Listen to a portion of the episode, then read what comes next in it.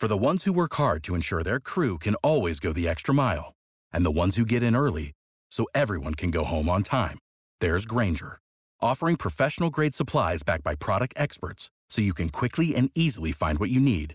Plus, you can count on access to a committed team ready to go the extra mile for you. Call, clickgranger.com, or just stop by. Grainger, for the ones who get it done. What's the easiest choice you can make? Window instead of middle seat? Picking a vendor who sends a great gift basket? Outsourcing business tasks you hate? What about selling with Shopify?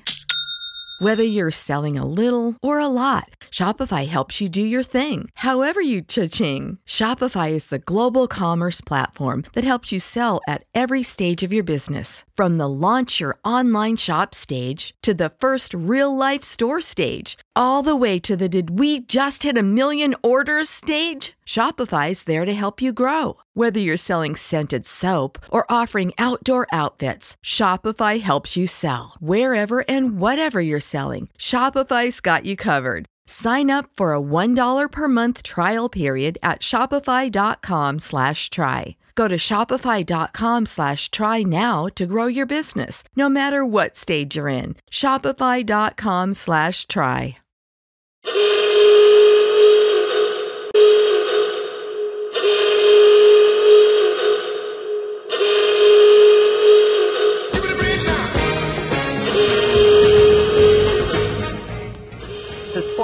Going to die if they don't bring the designated hitter to the National League. We got fresh frozen strawberry margaritas, and Terry's bringing us chips and salsa all night long. Nick's hips do not lie. Yeah, I got a MF wagon. like, let's be real.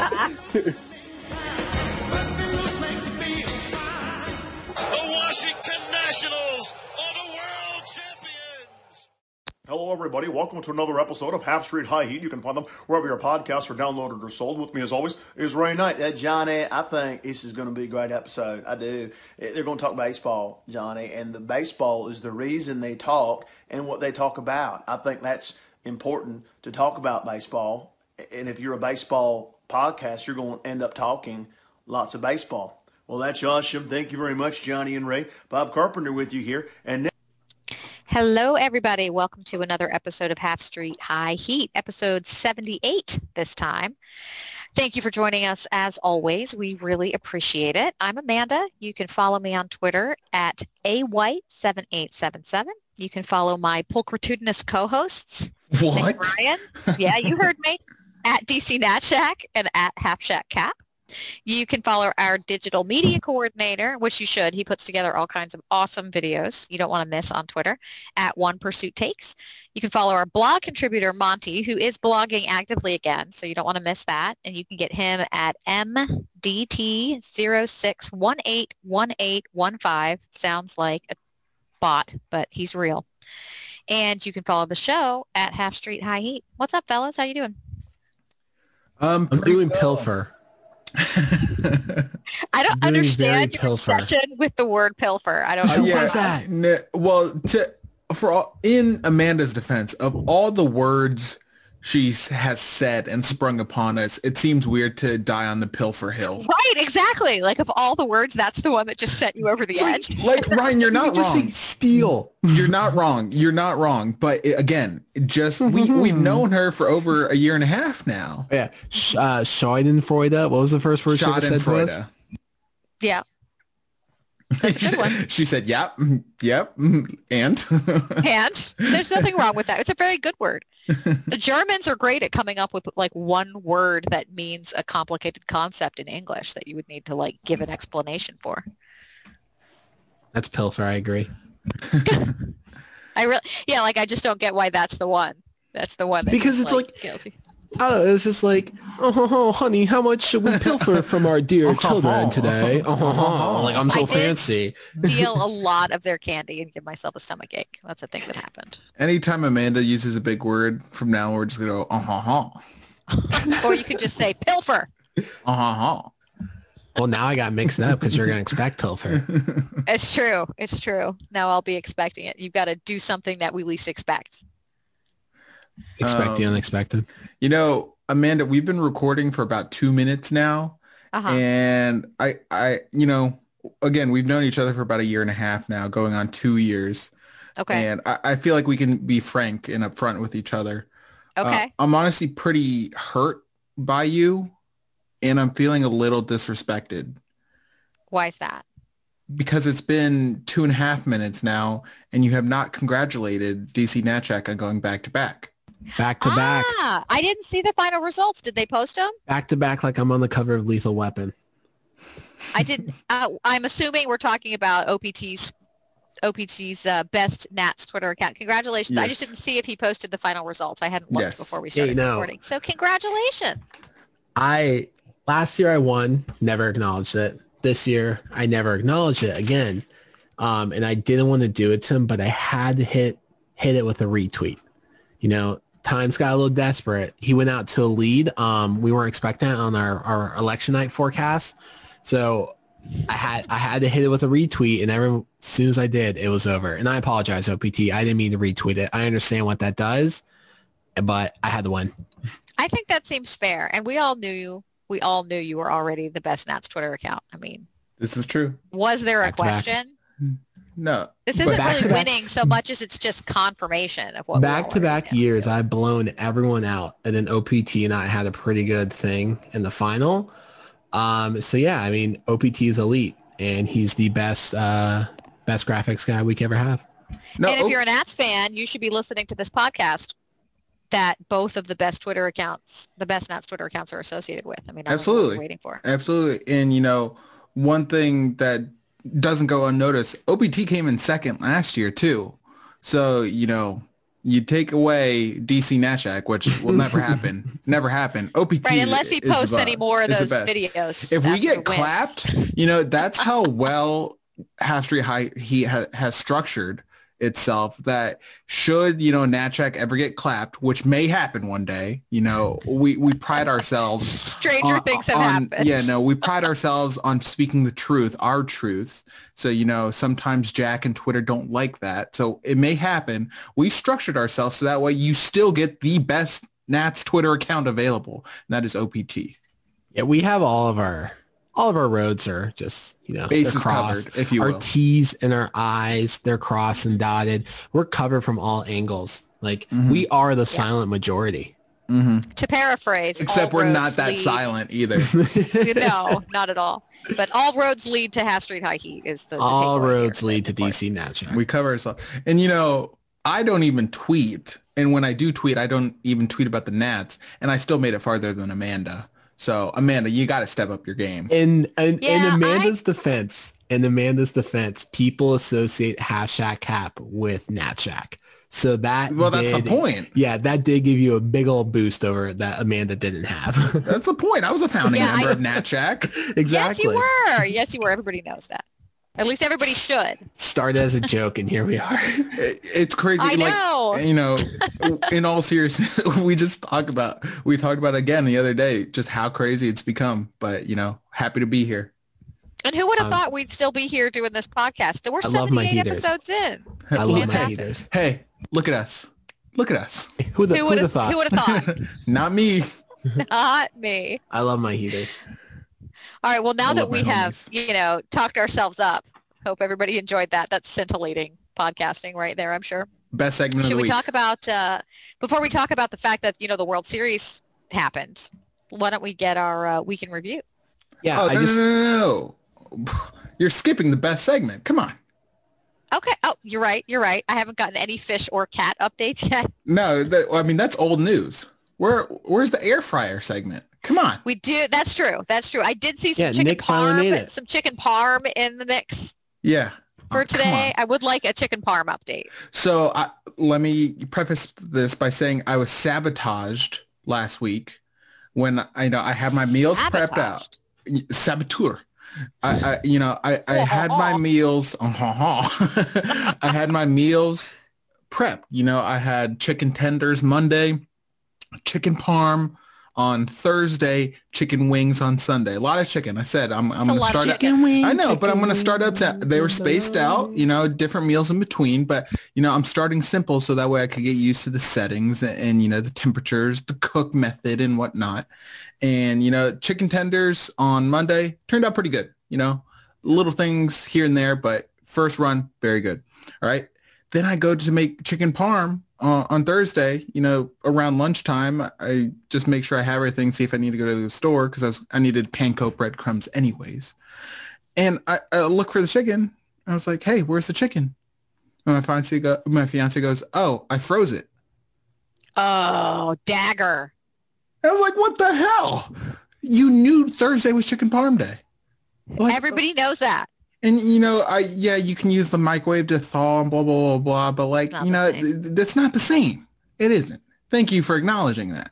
So you know, my whole plan got screwed up. So you know, I had to delay everything. I still haven't made my chicken wings yet. So I finally just now got around to make my chicken parm. But good news is, it turned out very well. Um, you know, I I was talking to Monty about this last week. Like I I like to think I made a good chicken parm prior to this, which I still think I do. But you know, the air fryer just adds that extra element where it adds that crispiness to the outside, which I love. I love anything crispy. You know, I Yep. like my French fries crispy. Anything, anything. My hash browns, like for breakfast, I want them burnt. I love everything crispy. And you know, with chicken parm, that's one thing that I kind of struggle with is getting that nice crisp. The air fryer allows that because if you try to crisp uh, a chicken parm or just anything breaded normally, you run the risk of crisping the outside without fully cooking the middle. So you know, you run that risk. But the, you know, the air fryer, you know, you don't even have to worry about it. You don't. It crisps the outside. It cooks it perfectly every time. And it's nice and juicy inside too. It is. It really is juicy, and it does it in like a third of the time, a third of the cook time. It's wonderful. I am on cloud nine with this I thing. am such a fan of the air fryers. Like I always find, So always laugh. happy I'm with like it. everybody I know is like, stop talking about your air fryer. I'm like, no, I will No. not stop talking about. No, no, no, air no, no. Uh-uh. I, like it's also the perfect gift. You know, Christmas season rolling around, Black Friday coming up, uh, and even Cyber Monday. If you're like me, you don't you want to go into the stores. You need a perfect Christmas gift, or you know, just something to s- spice things up. Air fryer, perfect addition to any kitchen. Yes, that's a commercial right there. I like it. What did you make in your air fryer this week, Ryan? Um, I didn't cook in the air fryer this weekend. Um, I usually cook on Saturdays, and Saturday was uh, Spoopy Day. So Oh, this is true. I was a little occupied on Saturday, but I did make chicken tacos today. Put them in the Instapot.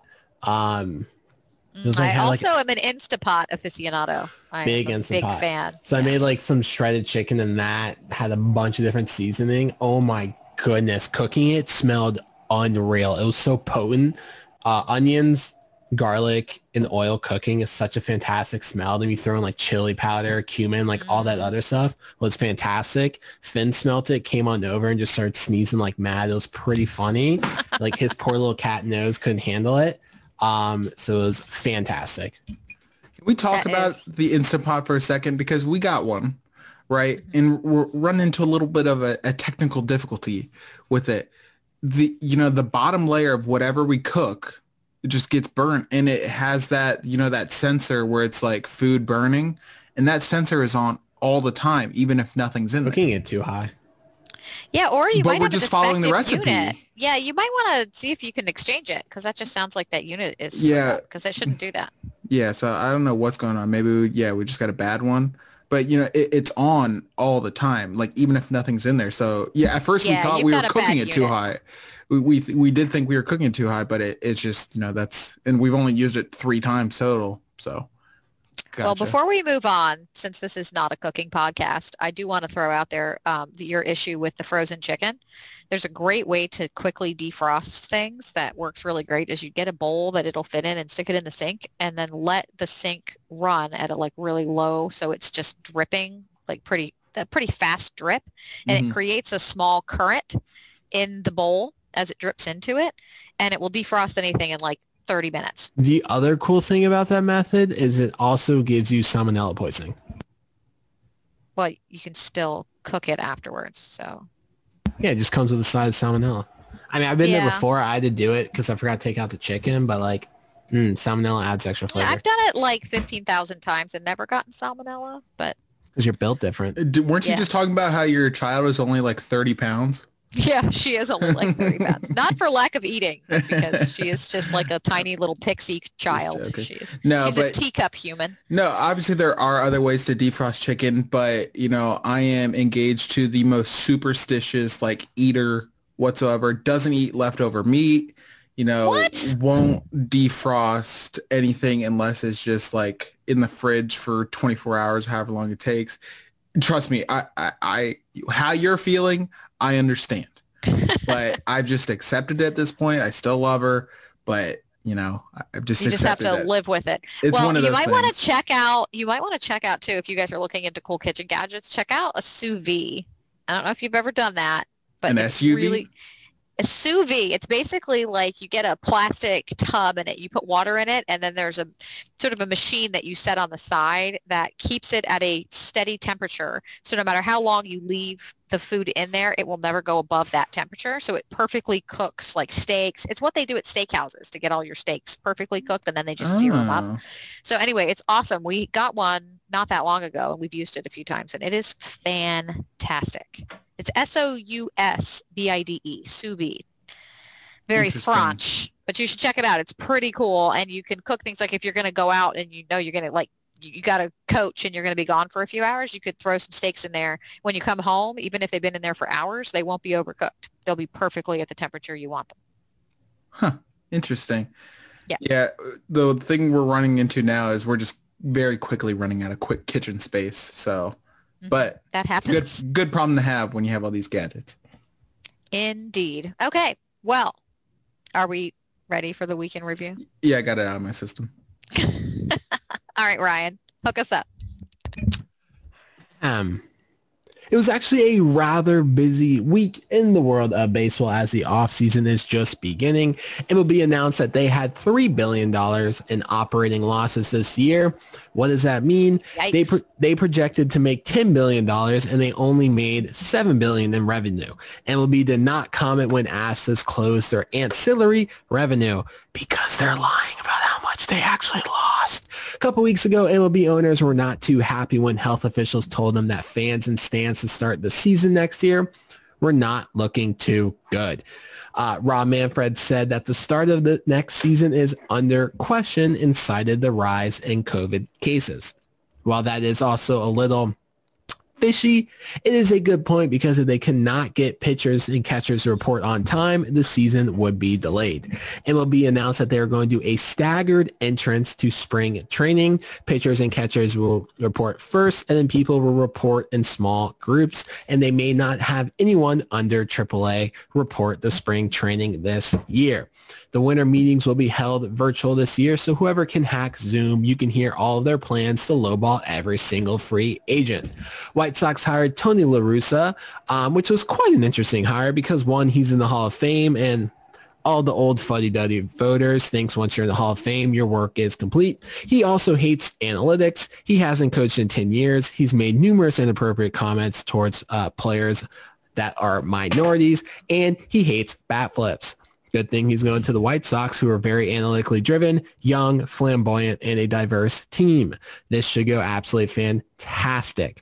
Free agency has begun, but do not expect quick action as MLB owners are going to uh, milk the COVID losses and wait out the market to drive down player prices. Remember, MLB has caked in record revenue year after year while cutting payroll. MLB award nominees were announced and Juan Soto was not an MVP finalist, officially proven the award is only for the best player on the best teams. The Dodgers won their first World Series in 30 years. The team was an absolute juggernaut. They would have won it over a full 162, and they are not going away anytime soon. There was controversy, however, as Justin Turner tested positive in the middle of the eighth inning of Game 6. The team pulled him and the league told him to quarantine, but he celebrated without a mask with the families and the kids and players on the field. This week's This Week in Review was brought to you in part by your local neighborhood Chili's. This week, we're highlighting black-owned businesses and make sure to support black-owned bookstores.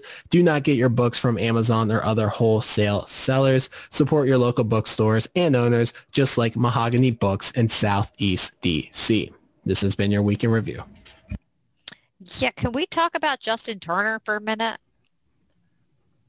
Yeah, like I get it, but at the same time, come on. Especially no, I mean, the I families. get it. Like there's families like, there. there's pregnant women Yeah. on the field, and yeah, I just, I, I don't know. I understand that, you're like, you really want to, like, you really want to celebrate. I get it. Like, I would really want to too, but like, some things are a lot more important than what you really, really want to do, and I just was just flabbergasted that he did that. And then the story is, and I'm not sure if it's confirmed that he that was approached by MLB security who asked him to leave and he refused. I mean, Yeah. are you joking? Like the he should. I don't even know what. so. I would assume that's true, considering the fact that he came back out onto the field. But and know. what was with the tweet about so so sad I couldn't celebrate with my team? What? yeah, Like, what is happening? I I get it. Like I get why people are mad, but also he played an entire game with everyone in close contact with everyone without. in the dugout, not Yeah, with all the families and No, no, everybody no, no, else who was on the field. So if he played with everyone, everyone on that team was exposed. Everyone else already went and hugged their families and everything, and they weren't told to wear a mask. So like at that point, does it really matter? Because everyone there was already exposed. So like why like, hey Justin Turner, go hide. You already exposed everyone now. Everyone else just It all- exposed their it's- families. Still matters because exposed and positive are not the same thing. I know.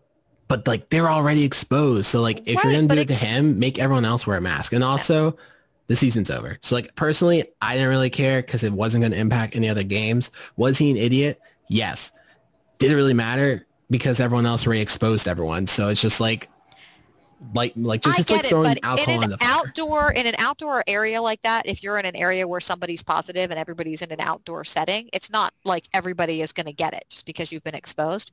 When you go out there and start kinda walking around, supports what I said. understood. But my point is, by going back out there, you exposed more people, and you exposed the people you had already been with more because you know you're positive now. I'm just, it, it doesn't make I'm- any I'm sense. not It flies disagreeing in the with you, face but- of everything they preached and everything they required through the entire season. It was unbelievably selfish. Yes. So, you know, they made a big, you know, deal about this, the return to play. Actually, quite honestly, no, they didn't. The the the primary, you know, focus was on the pre-CBA negotiations. It was never on COVID. It's always on money. Right. And then they, you know, went whatever 68 days without a positive test, yada, yada, yada, and heralded heralded it this, you know, massive success and then kind of just f- forgot about it or, you know, just paid no attention to it. And yet, yeah, like Justin Turner just happened to be the one and all this stuff. So I see both sides of it. I think he's an idiot. Yeah, like Ryan makes a good point between expo like exposure and, and positive, or you both make good points between exposure and positive tests. But you know, he did expose everyone because he exposed a couple teammates, teammates exposed to their families, you know, so on and so forth. That's how pandemics are started, right? So I, I get that, but you know, But it's one thing to expose people when you don't know you have it. It's an entirely different Yes. thing to expose No, people when agreed. you know you have it. Agreed. You know, he he's an idiot. I would hope he gets reprimanded in some way, but I, and I, I hope doubt. it be just an inconvenience and nobody gets really ill. But can you imagine if the worst happens and somebody who Sue. got Sue, exposed? Sue. Sue. Right? Uh, Sue. No, Right, uh, but listen, s- I, I get it. I'm just, you know, I, I just don't see anything happening because MLB was already so lax, and Rob Rob Manfred is still so shook from being booed uh, at, at, at the trophy was like- ceremony. Gary Bettman was like, "Oh, first time, huh?" yeah, exactly. And Roger Goodell embraces it now. I know. I was just thinking that, like, He was Rob literally Manfred was like totally was- rookie out there. It was so funny because you know the the funniest part about it is that Rob Manfred, in some delusional, twisted reality that he's living in, believes that he has public support and that people actually like him. Like, I think what you're right. world are He you does. living in, dude? I really think you're right that he thinks that. Yeah.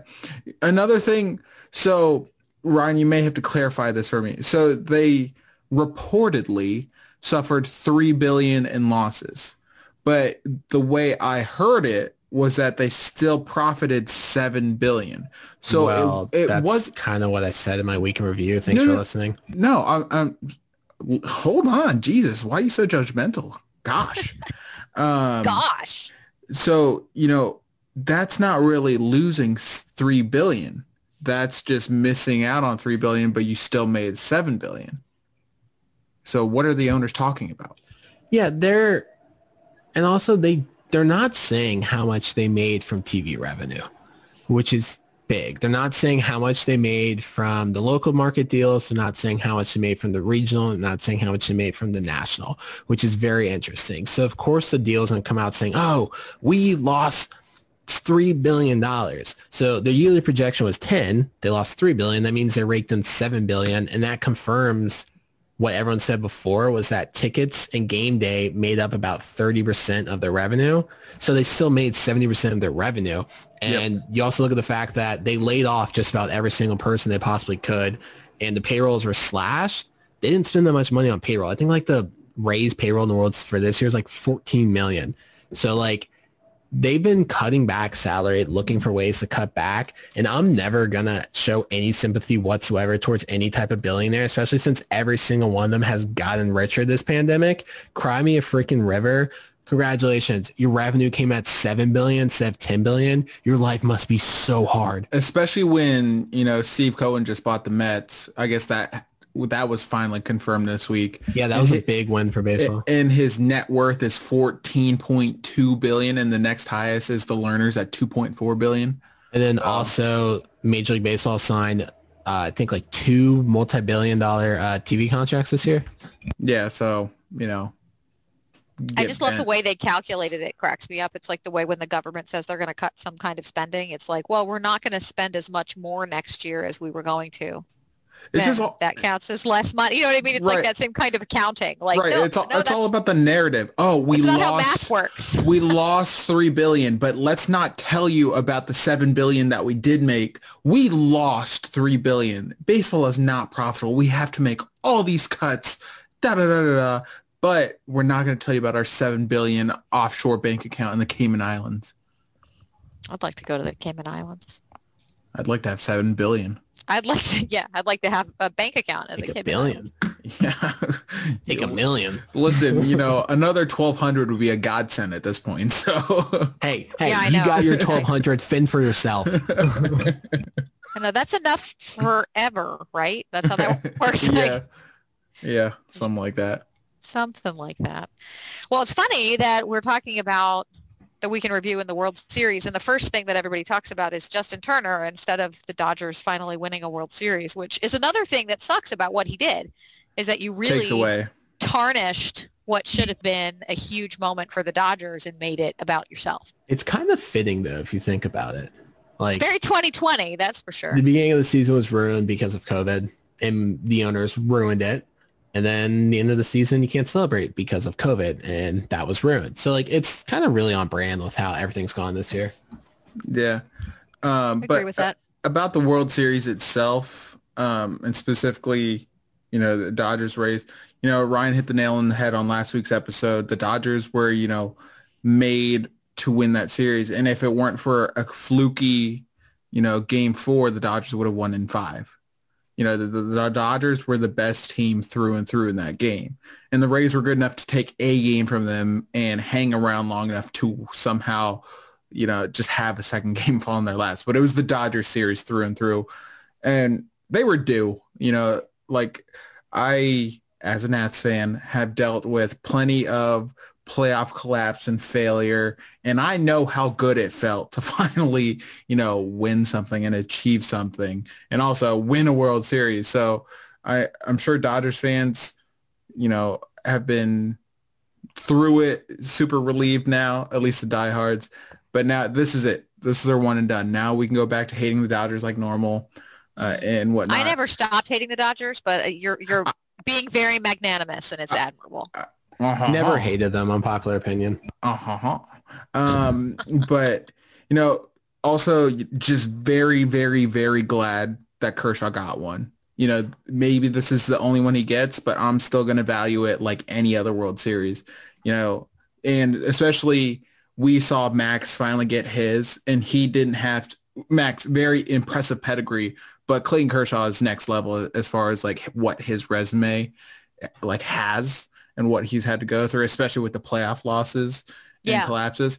But not only kind of work reworking that narrative of playoff Kershaw, he was solid all postseason long. Just super solid. He didn't have the dominant performances, but man, he was solid. And finally he gets a World Series ring to kind of just, you know, really drive that nail home that like, hey, you know, I'm not in my prime anymore per se, but I am damn good and I deserve this and I am happy for him. We saw him and Max last two years really change the narrative around Yeah. them in the playoffs. I love Reminds me of Ovechkin, the way it was like he Oh, had absolutely. this unbelievable postseason pedigree or pre, you know, regular season pedigree, but just couldn't get it done in the playoffs.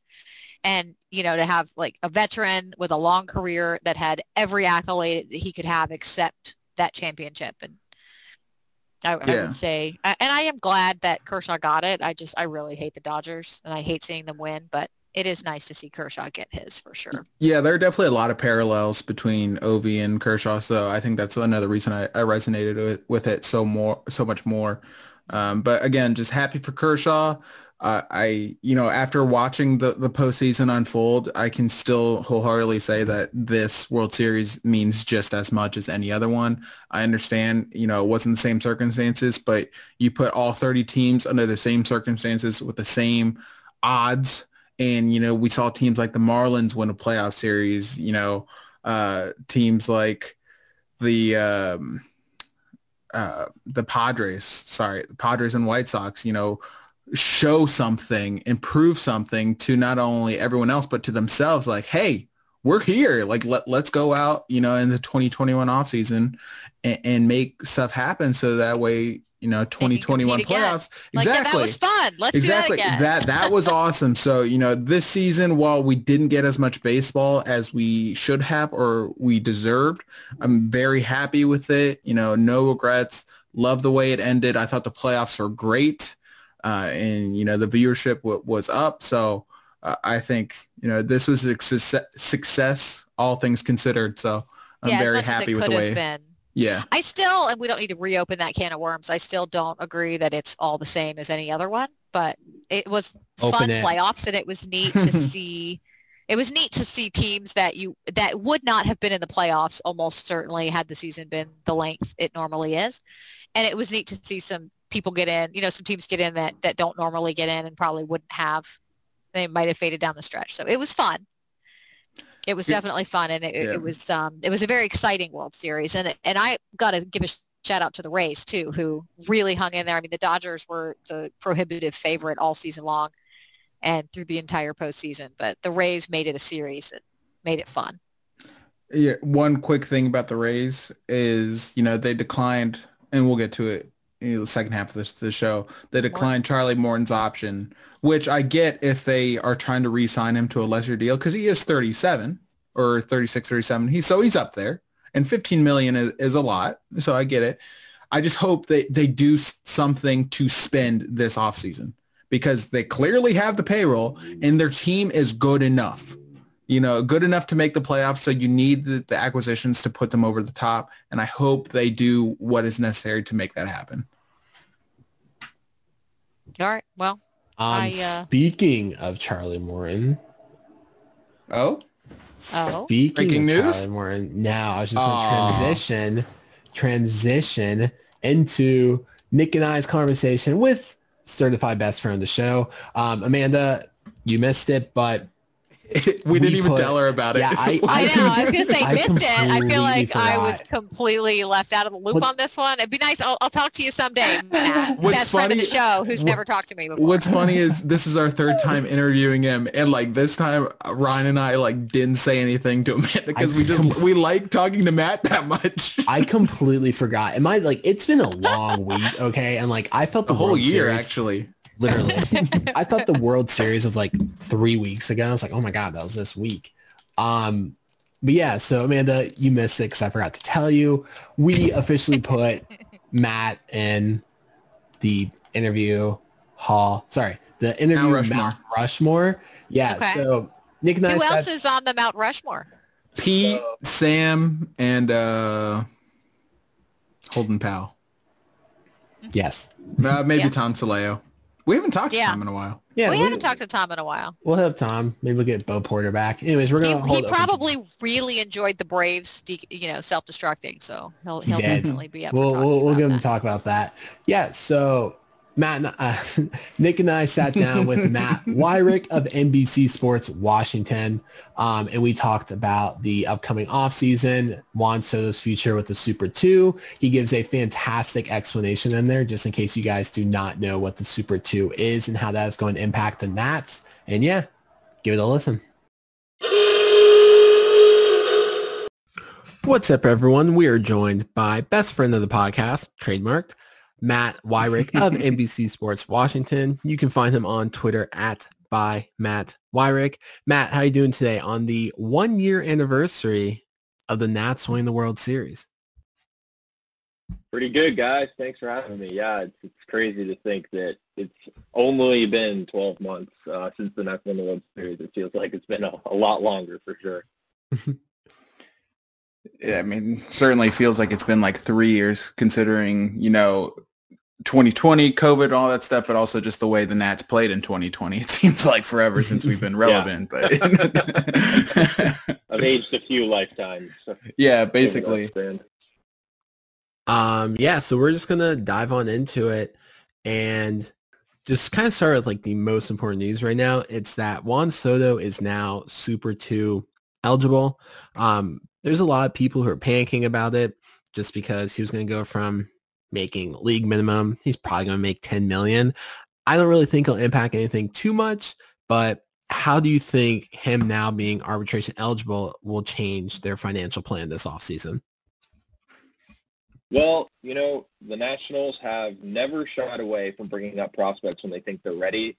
Trea Turner was a Super 2 player as well that has never been a consideration for them as far as, oh, you know, down the line we want to make sure we're, we're in a better financial spot. They, they're always call them up they think they're ready. So I give the Nationals credit for that. Uh, you know, the, the Super 2 player rule is, is something that I think, you know, is very good for players who are on the younger younger spectrum like Soto, but aren't really making their worth. I mean, Soto's been one of the best hitters in baseball. For him to be making the league minimum even another year uh, is an absolute travesty. So as far as Soto goes, you know, great for him. Happy for him to be able to get his due. Probably going to be making a record amount. Kris Bryant set the record a few years ago at 10.8 million for the first year of arbitration. Uh, my colleague Todd Dybas expects for Soto to get around 12 uh, in this first year of arbitration. So it's certainly a, a big raise. I mean, that's $12 million you weren't expecting to pay.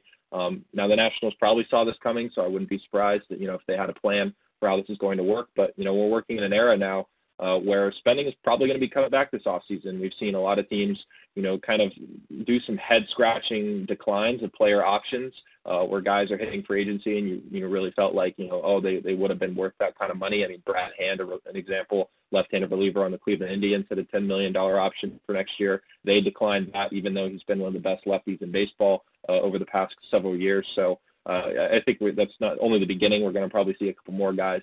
Uh, Charlie Morton was the latest today. He just hit free agency as well. Um, so, you know, there's a lot of spending that's going to be cut back this offseason. The Nationals probably are going to be in that group.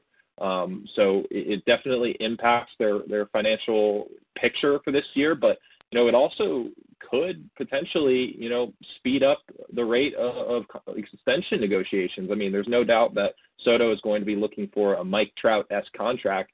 Uh, you know, not sure if it'll be in that range, but maybe around the Mookie Betts, uh, you know, situation.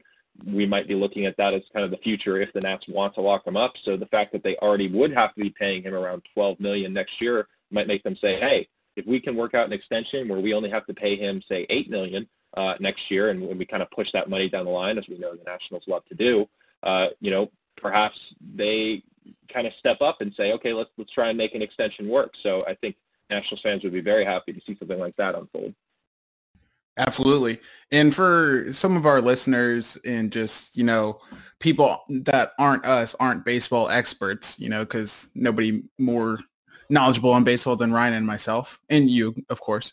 Um, what's the difference between you know a Super Two and just a normal arbitration process? Because I don't think anyone sees 12 million and thinks, oh, Soto's not worth that. Everyone knows Soto's worth that, and even more, even at this young of an age. But what's the difference between you know going into a Super Two arbitration process versus a normal one?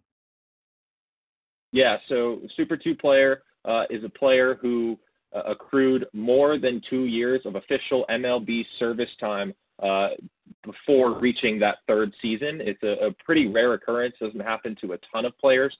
Uh, but basically, every rookie contract, the way it's structured, uh, is you make three uh, league minimum for the first three years that you are in the major leagues, and then after that, you go into the arbitration process uh, where you, as a player and the team, negotiate your salary uh, with progressive raises each of those three years. Now, it's it's not fixed. You have to negotiate that with the team. If during arbitration you can't come to terms uh, on an exact figure for your salary for that season, uh, then you enter what's called the arbitration process, where each side submits a figure that they believe the player is worth for that individual season, and then an independent, independent arbiter board, independent of MLB, independent of the player or the team, anything like that, uh, they sit down, hear the case of both sides, kind of, you know, like a courtroom type situation, uh, and then go back and make the decision on what that player is worth. They just pick between one of those two, those two numbers. There's a deadline uh, to come up with that. I believe it is in January, that where both sides have to have submitted uh, their figures by if they don't reach a deal before that. They could reach a deal uh, after they've submitted the figures before the arbitration hearing They're still allowed to negotiate in that window. Uh, but if it gets to the hearing and neither side has uh, come up with a number, uh, then we'll, they'll go to the arbiter rating. Now, the Nationals have a good record of working out deals before having to go to that arbitration process. Mm-hmm. Uh, and we've also seen in the past when they don't reach the deals beforehand, the front office doesn't really take that kindly. Uh, we saw it with uh, Jerry Blevins as, an example uh, a few years ago, how they think they only haggled over half a million dollars, uh, and that was the final ruling, and then it went in Blevins' favor, and they immediately traded him to the Mets uh, before the even season even started. So uh, the Nats don't take kindly to losing out in arbitration hearings, but they also don't typically go to them. Yeah, it seems like because uh, that's the point I was just going to bring up. I remember when Bryce was in his final year of arbitration, they gave him you know, kind of a good faith deal. It was, I believe at the time, a record say record setting deal for the fifth year of arbitration or whatever it was. I think it was like 21 million or, or for the year or something like that. So I know the Nats typically do have uh, a good strategy when it comes to approaching arbitration because you really don't hear about the Nats going through anything like Dellin Betances did with the Yankees or JT Realmuto did with the Phillies or anything like that. Um, they, they do have a good track record. Um, so do you think, so the projected number between 10 and 12 for Soto, do you think it's going to be, you know, pretty smooth sailing? It's not going to be too much back and forth? Yeah, I mean, look, the Nationals are in a spot where Juan Soto is very clearly looking like a franchise player. And, you know, even if you, you don't think you're going to extend him for the next couple of years and you're going to ride him out through arbitration and, you know, maybe a, year out from free agency or approaching free agency is when you try to strike the deal, you, you don't really want to, you know, get him angry. You don't want to piss him off, uh, him and his, his representation, which, of course, is Scott Boras. Uh, so, you know, they're going to play hardball. They're going to try and squeeze every bit of, of dollars out of the Nationals that they can. Uh, you know, I think that for this year, I, I wouldn't I wouldn't be surprised if they give him that record-setting uh, 12 million or, or, around that rate, and then see where they're at with the collective bargaining agreement if they reach a new agreement uh, after next season when the, the current one expires, uh, and, and see kind of what the financial ramifications would be moving forward from there. Because right now everybody's trying to get under the luxury tax. Uh, I think that you know we, we're, kind of reaching a point, like I said before, with COVID and everything, spending is just going to be kind of generally down. So I wouldn't be surprised if the Nationals just you know try to go for the safe route, give Soto you know comfortably what he wants, just not you know anything absurd, uh, and then revisit everything next offseason. I mean, I think a lot of Nats fans hope he's going to be here for a long time, so I know they're going to pay attention to how this negotiation process goes. Hopefully, that kind of paves the road for more down the road, and then the other question that's mm-hmm. facing this team that involves Soto is how are they going to protect him? You know, we saw in September he got intentionally walked a record amount in the month, mm-hmm. and if they don't protect them, it's going to be like that over the whole season. So who do you think they're going to go after to protect them? Like, are they going to go for the top end market guys or do what they've done in years past and just go for those B and C level guys and kind of just supplement production? Yeah. Who do the Nats need and why is it George Springer? Springer should absolutely be at the top of the list. There's, there's no doubt about that. Uh, he's the, the best bat uh, available, uh, and signing him immediately gives their lineup an entirely new look for next year uh, that it just you, you really can't get by even signing Realmuto or LeMahieu or any of those other guys. Now, it, it does kind of depend who they go after as to who protects Soto. Uh, you know, if they go after Springer, he's traditionally been a leadoff guy, right? Uh, and and I I was calling for them to do this last year. Uh, they, they did it a little bit throughout the season, um, but I I'm very much in the camp that Trea Turner should hit third, uh, and you hit Juan Soto second. A to give him more at bats, and B to give Soto you know one of the best guys to protect him behind you know a feared hitter because you know even if they were to bring back a Howie Kendrick, you know a 37 year old Howie Kendrick really isn't going to scare uh, opposing pitchers to not face Soto. I mean, even if even if Kendrick were to somehow put together a similar season to that he did in 2019, staying relatively healthy throughout the year, I would still much rather face him than, than Juan Soto. I mean, there's very few hitters I would rather face uh, than Juan Soto in baseball, and it starts and ends with Mike Trout. So, you know, at, at the end of the day, the Nationals probably are going to be fairly active. I mean, they have you know a, a position open in right field. They very could go in a lot of different directions at first base. Uh, they also could sign somebody to play second or third base and move Starlin Castro around, depending. Uh, because I, I don't think that you know they see Carter Kieboom as, as being even close to ready to handling a starting job right now. Luis Garcia, maybe, but I think that they still go after you know some other kind of veteran infielder to kind of add to that mix. They already signed Josh Harrison to an extension uh, earlier this uh, postseason, so they've got him as kind of a fallback option.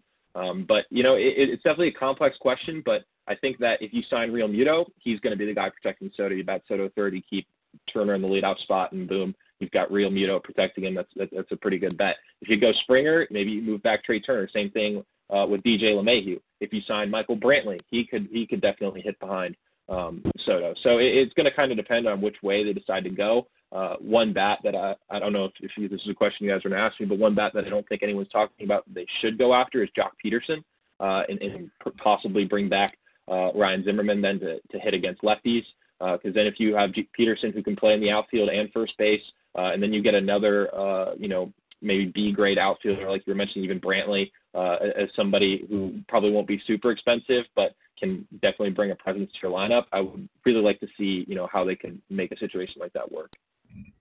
Yeah, I think we Ryan Ryan put out a couple of predictions for uh, like offseason moves, and I think we did have Joc Pederson in there just because he, he is younger, has experience, has some pop, which uh, I mean, just look at our lineup last year, severely outside, uh, outside of Soto, obviously, but you know we had some guys that got on base, but it lacked pop, and you know you don't want to rely too much on the home run ball, but certainly nice to have when you need it.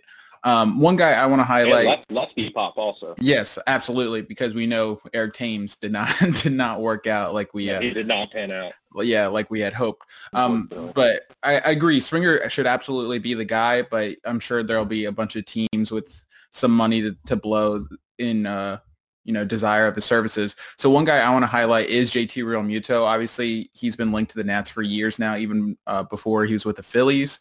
Um, obviously, never came to fruition. They wouldn't move Robles, yada, yada, yada. We know how that unfolded. But, you know, here he is. He's, what, 30, 31, still a, a top catcher on the market. And Nats fans know all too well how much of a black hole the, the catcher position has been. But with JT Realmuto, in particular, obviously he is a little bit older, especially if you're looking at a long-term deal, but specifically looking at previous years, Yasmani Grandal's a comp I want to bring up.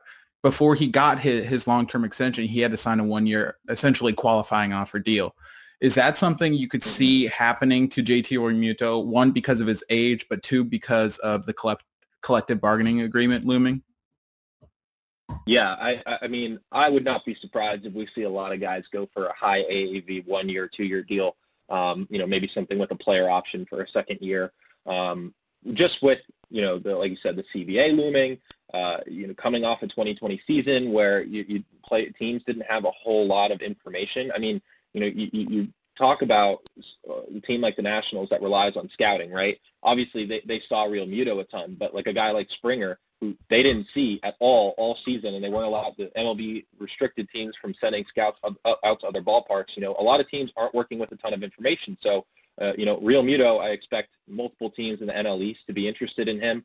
Uh, you know, obviously the Phillies can't be counted out, but the Mets and Nationals are two teams that very much could sign him uh, to a long-term deal. Uh, but if, if he doesn't get that kind of interest from the NL East alone, uh, we may not see a whole lot of other teams be willing to go in on him just because they weren't able to send scouts out there. They weren't able to you know, fully evaluate him uh, in his final year before free agency. So I, I can see him doing that just to kind of not even say rebuild his value because he's led all catchers in Fangraphs WAR each of the past three years. Uh, but just to kind of reset everything, you know, get teams to start making revenue again. We still don't know, you know, if they're going to have fans in the stands next year, what that deal is going to be. Um, but, you know, I, I definitely think we could see himself for that. Is he going to try to do that? Absolutely not. But, you know, neither did Yasmani Grandal. So uh, it's kind of interesting. But with him, you know, being 30 years old and a catcher, if I were him, I'd want to sign a long-term the earlier the better because every year that you're you're sure. waiting to sign that deal is, is every year at the end that teams are going to be uh, you know, less eager to kind of jump on it. I think right. that, you know, realistically right now, we could be seeing a six-year deal for Realmuto. Uh, and, with, with Springer, uh, you know, Springer, like you said, probably going to be the top guy in the market. I think the Mets are, are, you know, a new new owner, Steve Cohen, coming in, a guy who wasn't impacted by COVID. You know, with all his millions, he doesn't have to worry about, uh, you know, having all, this payroll, you know, having to be cut back because of losses the previous year. He's coming in with a fresh slate. A lot of people expect him to be very active and Springer being the top free agent, you know, I, think he might be priced out of the Nationals range a little bit, whereas Realmuto is a team, you know, kind of like with Corbin we saw two years ago, is a player that I could see the Nationals kind of reaching for a little bit, maybe tacking on that sixth year when other, team, other teams won't do it, uh, just to get their guy. Um, so, you know, I think Real, Realmuto, as far as landing spots goes, the Nationals got to be in at least like the top three. Well, yeah, you, you mentioned the Mets. I mean, I sources tell me that, that not only are they signing Realmuto, they are trading for Lindor, signing Springer and Bauer. So watch out. oh my God! Yeah, Steve Phillips. I saw that this morning too. It was ridiculous. I don't. I mean, yeah, you, the whole tweet was, you know, if if they sign uh, those three guys and trade for Lindor, they'll be instant contenders. Well, yeah, I mean, I think most teams, if they were to do those four things, probably probably be instant contenders, no matter, even if they're the Orioles. Listen, so. Matt, the, the the Mets. If there's any team that would find a way not to be contenders, it's the Mets. So and, and the Mets got to worry about pitching first and foremost. I mean, they've, they've got Jacob DeGrom and, and David Peterson at the top of the, the rotation, and then from there, I mean, best one-two punch in the league. gone. yeah, right. Yeah, I mean, just with with Jacob DeGrom, it might be the best one. Yeah, exactly. Um, Throw him out there two days in a row. But uh, I think that Bauer should be their top talk, target. Honestly, if they're going to go in all on a free agent, uh, he's probably the guy. Just because you know I mean, they, they've lost so much pitching, and, and Noah Syndergaard isn't supposed to come back until mid of the year. Uh, I think they're projected to start the year with, with Robert Gsellman and, and Steven Matz, who each have five-plus ERAs over the past two seasons. Um, so, you know, they're definitely in a precarious spot. They thought that they could count on uh, a couple of veterans uh, last year, and it didn't pan out. So I'm interested to see how they kind of rebuild that rotation because I think the Mets lineup is pretty legit already. I mean, you know, Dominic Smith really came out of nowhere this year uh, and is looking like a guy. J.D. Davis and Jeff McNeil, Michael Conforto are all very solid hitters. We saw what Pete Alonso did as a rookie, and he kind of struggled, but, you know, small sample size. I'm expecting him to kind of return to form next year. Uh, so that, that lineup, I mean, like as much as it could use Springer, I really don't think they need it. I think that the rotation and the bullpen are, are obvious areas of, that need addressing first. Yeah, Bauer also fits that Mets like persona too, so that might be a match made in heaven. Yep. Yeah, I mean, yeah, we just won't hear. We'll hear about so much from Bauer moving forward if he's on the Mets. Probably. and speaking of rotation and pitching, the Nats have to address the back end of their rotation this year. Um, I want nothing to do with Bauer. I think that'd be a terrible investment with their money. So they could turn to in-house options, although those aren't too good.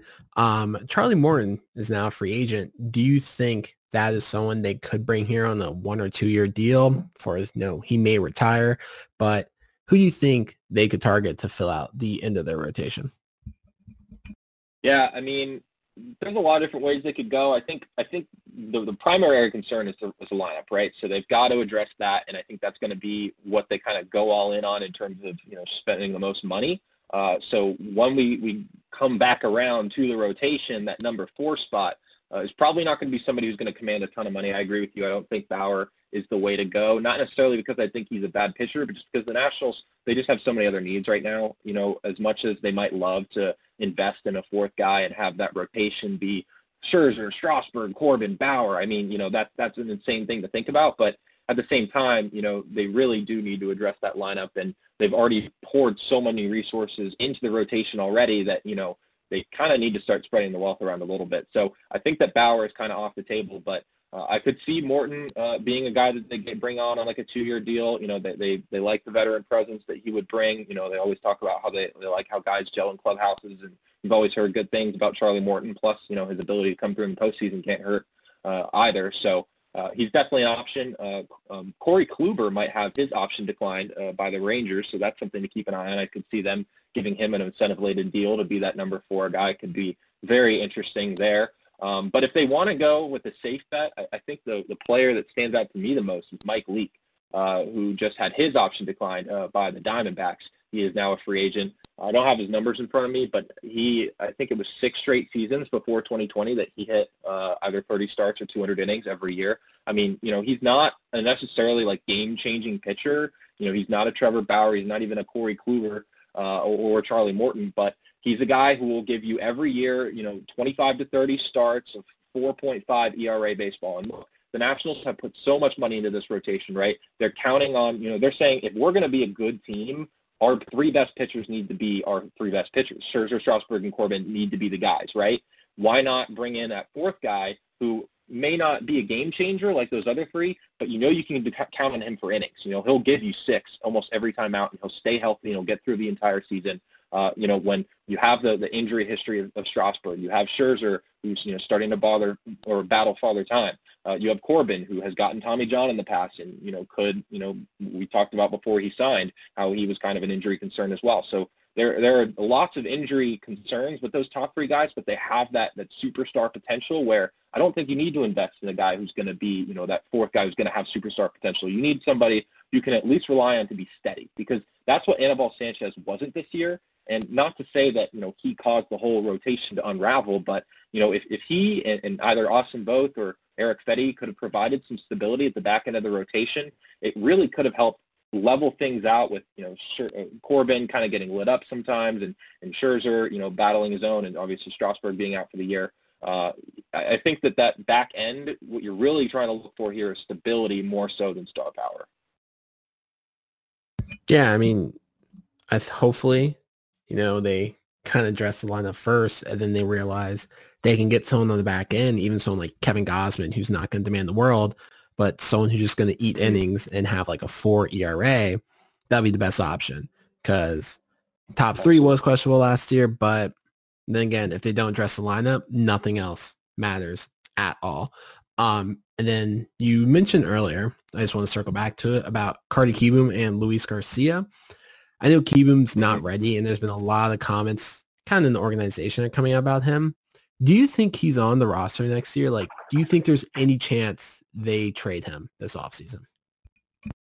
Well, I think we talked about this on the last last time I came on, but Carter Kieboom's trade value shot. I mean, their opportunity to trade him has come and gone. He needs to show something at the major league level if they're going to get any semblance of value for him. Uh, so right now, you know, the, the minor leagues are expected to be back next year, even if they're, you know, contracted by however many teams they decide to cut off. Um, I, I would expect Kieboom to be back down in the minors. Uh, the Nationals don't have a AAA affiliate yet, so we don't know uh, where they would be, but I think anywhere is better than Fresno uh, with how hitter-friendly it is. I mean, Kieboom's numbers were pretty Hawaii. good in AAA, and it, it is Hawaii, sure. Yeah, I mean, the plane couldn't be that much longer, right? but um, just with how hitter friendly uh, the PCL is, Kieboom's numbers were pretty good in AAA, and a lot of people were saying, okay, yeah, he, he's ready for the majors. But if you looked at his AA numbers, they really weren't that special. Uh, and, and, you know, obviously the, the fielding was a question, and I think he actually did a lot better than a lot of people were expecting at third base.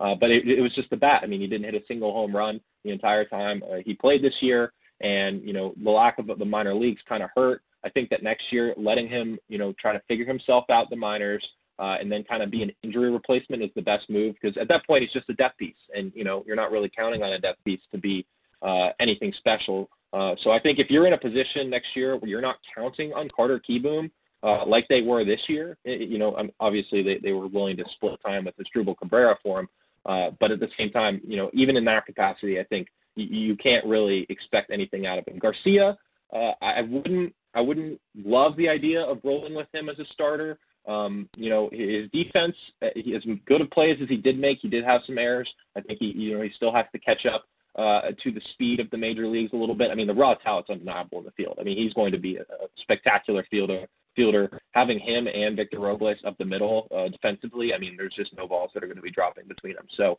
uh, you know, long term, you, you feel good about it. The bat was actually more effective than the Nationals were probably expecting uh, this year, albeit again small sample size in 2020. But you know, I think they were impressed with what they saw out of him. But you know, he's so young. I mean, would it really hurt to send him back down to the minors again next year, uh, and then you know roll with Starlin Castro, who's got one year left on his deal, and whatever you know infielder you decide to bring in, uh, whether it be somebody split time with Josh Harrison or a guy like DJ LeMahieu.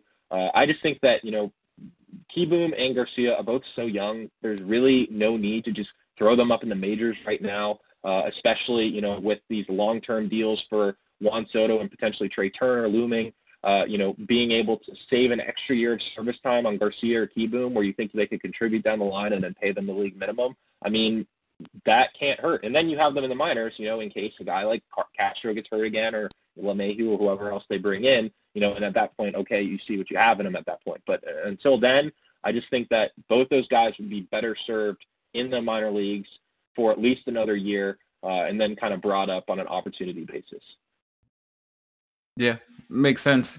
Um, my last question for you before we let you go is, you know, I kind of I like asking this question any time of the year, but obviously when you approach the trade deadline or as we're doing now, approach off season, it's much more relevant.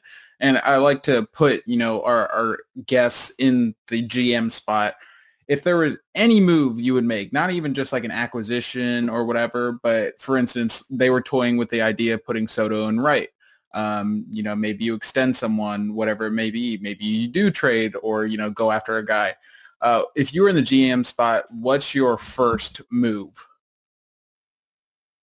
Uh, I think aside from the two things that I mentioned, uh, Joc Pederson um, and, in free agency and moving Trea Turner to the number three spot in the order, those are kind of two areas that I've been stumping really hard for them to do. So I think those are two things that I would jump on right off the bat. But if I going past those two things for something new, I, I would say extend Trea Turner uh, right now. Um, and I, I can't remember if we did talk about this in the last podcast either, but um, the the shortstop market is about to explode. I mean, right now, you know, Xander Bogaerts is the highest paid shortstop in baseball, uh, and it's only about 10.5 million AAV right now. So now is the time to jump on a Trea Turner contract before guys like Javier Baez and Trevor Story and Francisco Lindor all hit free agency and really inflate the market. Uh, you kind of want to have Trea Turner be the guy to set that market, uh, which preferably a little bit lower uh, than what those other guys will be signing for. So I would jump on a Trea Turner extension right now. I mean, you, you've let Anthony Rendon walk, you've let Bryce Harper walk, you've, you've traded Daniel Murphy. Uh, you know, those are all three guys who, you know, were main contributors in your lineup just two years ago.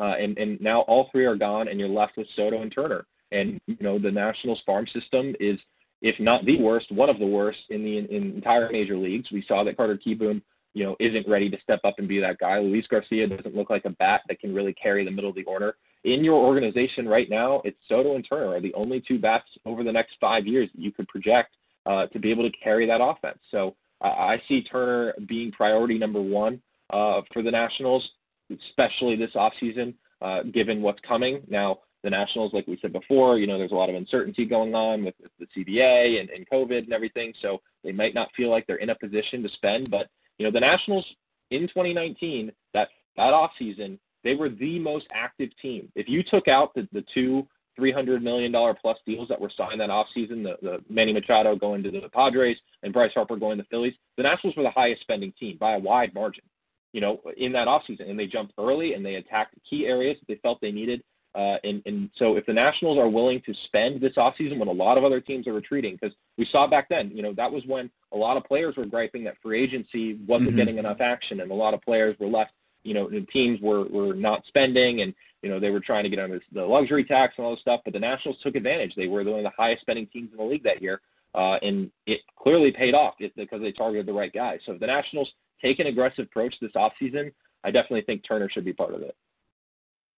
I agree. Um, but you know, we we aren't Mike Rizzo. Unfortunately, I would love to have his job, but you know, just gut feeling, gut reaction. Do you think they they have a splashy offseason or is it just these middling, uh, you know, kind of minor moves? I see one big move. I think I think they, they go after one of the top guys. Um, Springer, even if it ends up being a guy like Ozuna. Yeah, I mean Springer's got to be priority number one. Uh, there's no doubt. But you know, if he gets too pricey, I could see them going after Ozuna, uh, which is a move I wouldn't want them to make because of his defensive issues and the fact that he exploded in 2020 offensively, but he's never been that kind of hitter before that. Uh, so we don't really, uh, you know, you kind of have to expect him to regress a little bit from what he did this year, leading the league in home runs. Um, so, you know, I, I, I would say yes, they're they're going to have a, a splashy offseason, but I, I'm definitely, I guess the word's apprehensive uh, for which guy they end up going after. I would love LeMahieu, but I think he's going to return to the Yankees.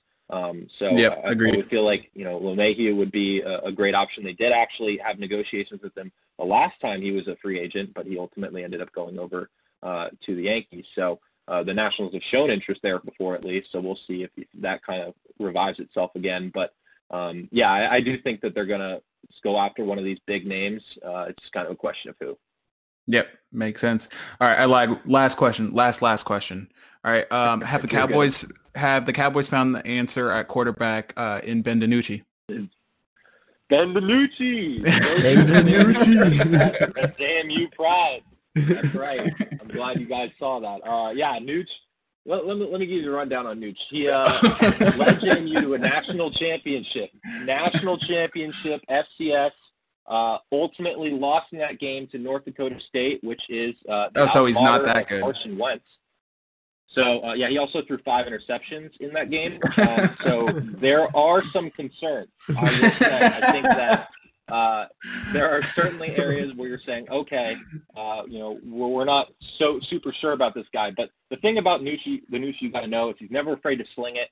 Uh, he had very good receivers at JMU, at least on the FCS level, so he was able to put up a lot of deep balls, one-on-ones. Uh, so if his receivers can put him in that position to, you know, throw up those balls and make those catches, which he's got a pretty good uh, receiving corps, they could definitely make some plays. Uh, but it, it's it's the you know bad mistakes. He'll, make some terrible reads uh, and, and often throw into double coverage. So you kind of have to worry about that. He didn't look great, obviously, in that first little stint that he had last week. Uh, I am fully expecting the Eagles to roll to a win here. I'm, I'm on the Nooch train. I'm excited for him, uh, but I don't think that we want to get ahead of ourselves and talk about him, you know, being you know, the next anything uh, in the NFL until we see it, uh, because he's he's definitely had some moments where you're just kind of like, come on, man. Prediction on the stat line Sunday? One for three, Uh, I'm 32 go- yards. I'm gonna say I'm gonna say he has good good completion percentage. That's definitely uh, uh, an area I don't. I think we're gonna see a lot of checkdowns with a few deep shots. So I'm gonna go if you if you were to set the over under at 200 passing yards, I would put the over uh, on that, and I say he throws a touchdown pass and two interceptions. Well, life's And too short lose to bet the under. So. exactly, exactly. and I'm also rostering Amari Cooper in a couple fantasy leagues. So, you know, this is valuable fantasy I- football information Yeah. for our future inevitable fantasy football podcast we do together. Right, right, right. I have um, Zeke, so I'm feeling good about him getting the workload. I just actually need Zeke to play football because he hasn't been doing that the last two weeks. Yeah. And if he would stop fumbling, that'd be nice too. That would that would also be nice, yeah. But I don't want to ask for too much. I mean, the podcast is just happening right now. it absolutely is. We could Yeah. do another hour. Hey man, we, we can dive in. Let's go. I'm. Uh, Matt, once again, thank you so much for coming on. Um, you're definitely in the Mount Rushmore of podcast guests. Yes, I made it. Yes, best friend of the pod. um, make sure you guys follow Matt on Twitter at by Matt Weyrich and head on over to NBC Sports Washington to check out all of Matt's work on the Nats and DC Sports. Matt, thanks for coming. Always a pleasure. Have a great Halloween. All right, fellas. Yeah, and enjoy the one year anniversary. Yes, sir. Yes, sir. Thanks, Matt. Oh. Take it easy.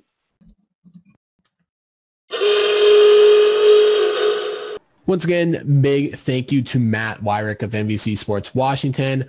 Um, we are going to have a fantasy football podcast with him one day. It's gonna happen. It's it's going to happen. Absolute best friend of the show. Make sure you guys give him a follow on Twitter at at by Matt Weyrich and check out all of his articles on NBC Sports Washington. There you go. Well, I uh, can't wait to listen to the interview either since I didn't know it happened until today. So should be good. Looking forward to it. Oh, you anyway, don't- yeah, I'm you- glad you guys got into the Super Two stuff though, because Yeah. I do think that's something that is poor. You know, the arbitration system is so it's so strange and and kind of complicated, and I don't think a lot of people understand it really. And the Super Two is really into the weeds on it, so I think helping people understand that and why it's important for the Nats this offseason with Soto is is definitely worth a listen. Yeah, it's definitely something we're going to run into. Uh, I don't know when that kind of stuff is, you know, decided if it's through the arbitration process, but that's something Nats are going to run into, and Matt does a great job of explaining it. So much better than I could. Excellent. All right. Well, thank you, Matt, for joining the show. And um, let's get into our free agency predictions. This should be fun. So, Nick, I know you put together a list for us of some that were on the which where'd you get them? The MLB. Yeah, MLB trade rumors uh, today uh, is Monday. Um, so if you're listening to this throughout the week, that today uh, MLB trade rumors released their top 50 free agents as well as predictions for both their landing spot and projected contract. Um, so that's what I'm basing my list off of. Uh, we, I just listed 15 as well as some, you know, uh, potential targets for the Nats if they miss out or when they miss out on, on most of these top 15 guys. So uh, we'll just run through um, e- each guy, give a quick blurb prediction for where where we think they're going to land. Um, I would say you know these contracts are probably pretty accurate, but if you have anything differing, we can go from there. Um, but All right. also, I wanted to do more. I think we did 10 last year, and I think Amanda, you and I only got one right, and Monty and Ryan got two right. So hopefully, if we expand the pool, we get a little bit more correct this time. Exactly. We won't go into the percentages. We'll just say we got more right and it'll be fine. exactly, that's an improvement. improvement. Uh, all right. so number one on MLB trade rumors list was the best free agent starting pitcher available, and that is Trevor Bauer. Love him or hate him, he comes with a personality, and he is who he is. Number one on this year's free agent list. So Amanda, do you want to start us off with your prediction? Yeah, um, I do think he's going to go somewhere like with with star power. He seems to love the spotlight. He likes, you know, promoting his own brand. He's he's a guy who doesn't. He's not a Rendon who's going to want to go rot on the Angels where nobody's paying attention to him. So, Dodgers, maybe Yankees. You know, somewhere where he's going to have a big media spotlight. And and I think that they were saying four years, 128 sounds pretty Mhm. sounds pretty right to me as far as the as far as the price, but I don't know. I, I don't know about Dodgers. I don't know that they're gonna make a splash like that, but I would be surprised if it's the Yankees if I had to put a had to put a prediction on it. So Yankees. Yeah, I'll go Yankees. Okay. Uh, Ryan, you want to go next? Yeah, so he is going to rot somewhere. um, and this team is going to give him a fifth year just so they can ensure that they sign him. And I think he is going to sign in LA, but not with the Dodgers. He is going to the Angels. Um, really? the Angels desperately need the Angels desperately need pitching because they're tired of wasting Trout, and they're going to usher that in with Trevor Bauer. He's going to be their headline guy. He could still do his brand, his marketing, and everything because he's in LA, just not the big show power at the Dodgers. And I think they give him a fifth or a sixth year to ensure that they get him. So I have Trevor Bauer to the Angels. Oh, that's an interesting thought process. I don't hate it. Yeah, I can definitely see that one. Um, I don't know the specifics of the Pujols contract, but I know obviously he's at the end of it, so they have some money coming off the books. Um, and really, they only have Trout and Rendon, you know, Yeah. that they're paying right now, so they should have plenty of money to spend. So, and the need is obviously there. I also think Trevor Bauer is going to head to California, but it's not the Dodgers, it's not the Angels. I have him going to the Padres. Um, I think, you know, the benefits of LA still apply or can be applied to San Diego. The Padres are a young, exciting team, a lot of youthful energy that he can use to promote his own brand, which he does a great job of doing. Again, love it or hate it. He does a great job of marketing himself and he is good for baseball because again, love it or hate it, you know, his uh, content provides, you know, engagement and comments and whatnot. So I have him going to the Padres. Uh, they definitely need the pitching, and he likes Mike Clevinger. They have a good relationship, so that could be a deciding factor. Um, young, exciting team, maybe one or two pieces away from being a real threat. So I think Trevor Bauer helps their cause. He could fit in well there.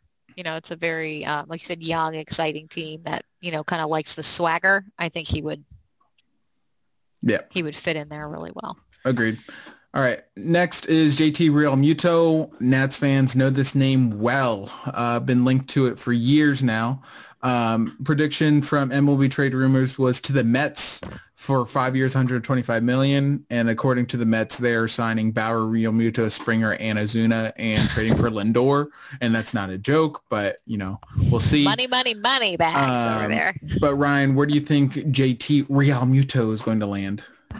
So I'm not buying this whole thing now. Like, oh my God, the Mets have new owners. They're gonna get everyone. They're gonna become like the greatest team of all time. Not buying that, but they're signed JT Realmuto. Um, Wilson Ramos come off the books. They have a solid lineup already. Um, I do think pitching is their bigger concern, but they're going to go after Realmuto. And I think they mightily overpay him. So he stays in NL East. I think he gets more than the 5 125 that MLB trade rumors projects. I would say think, six at least.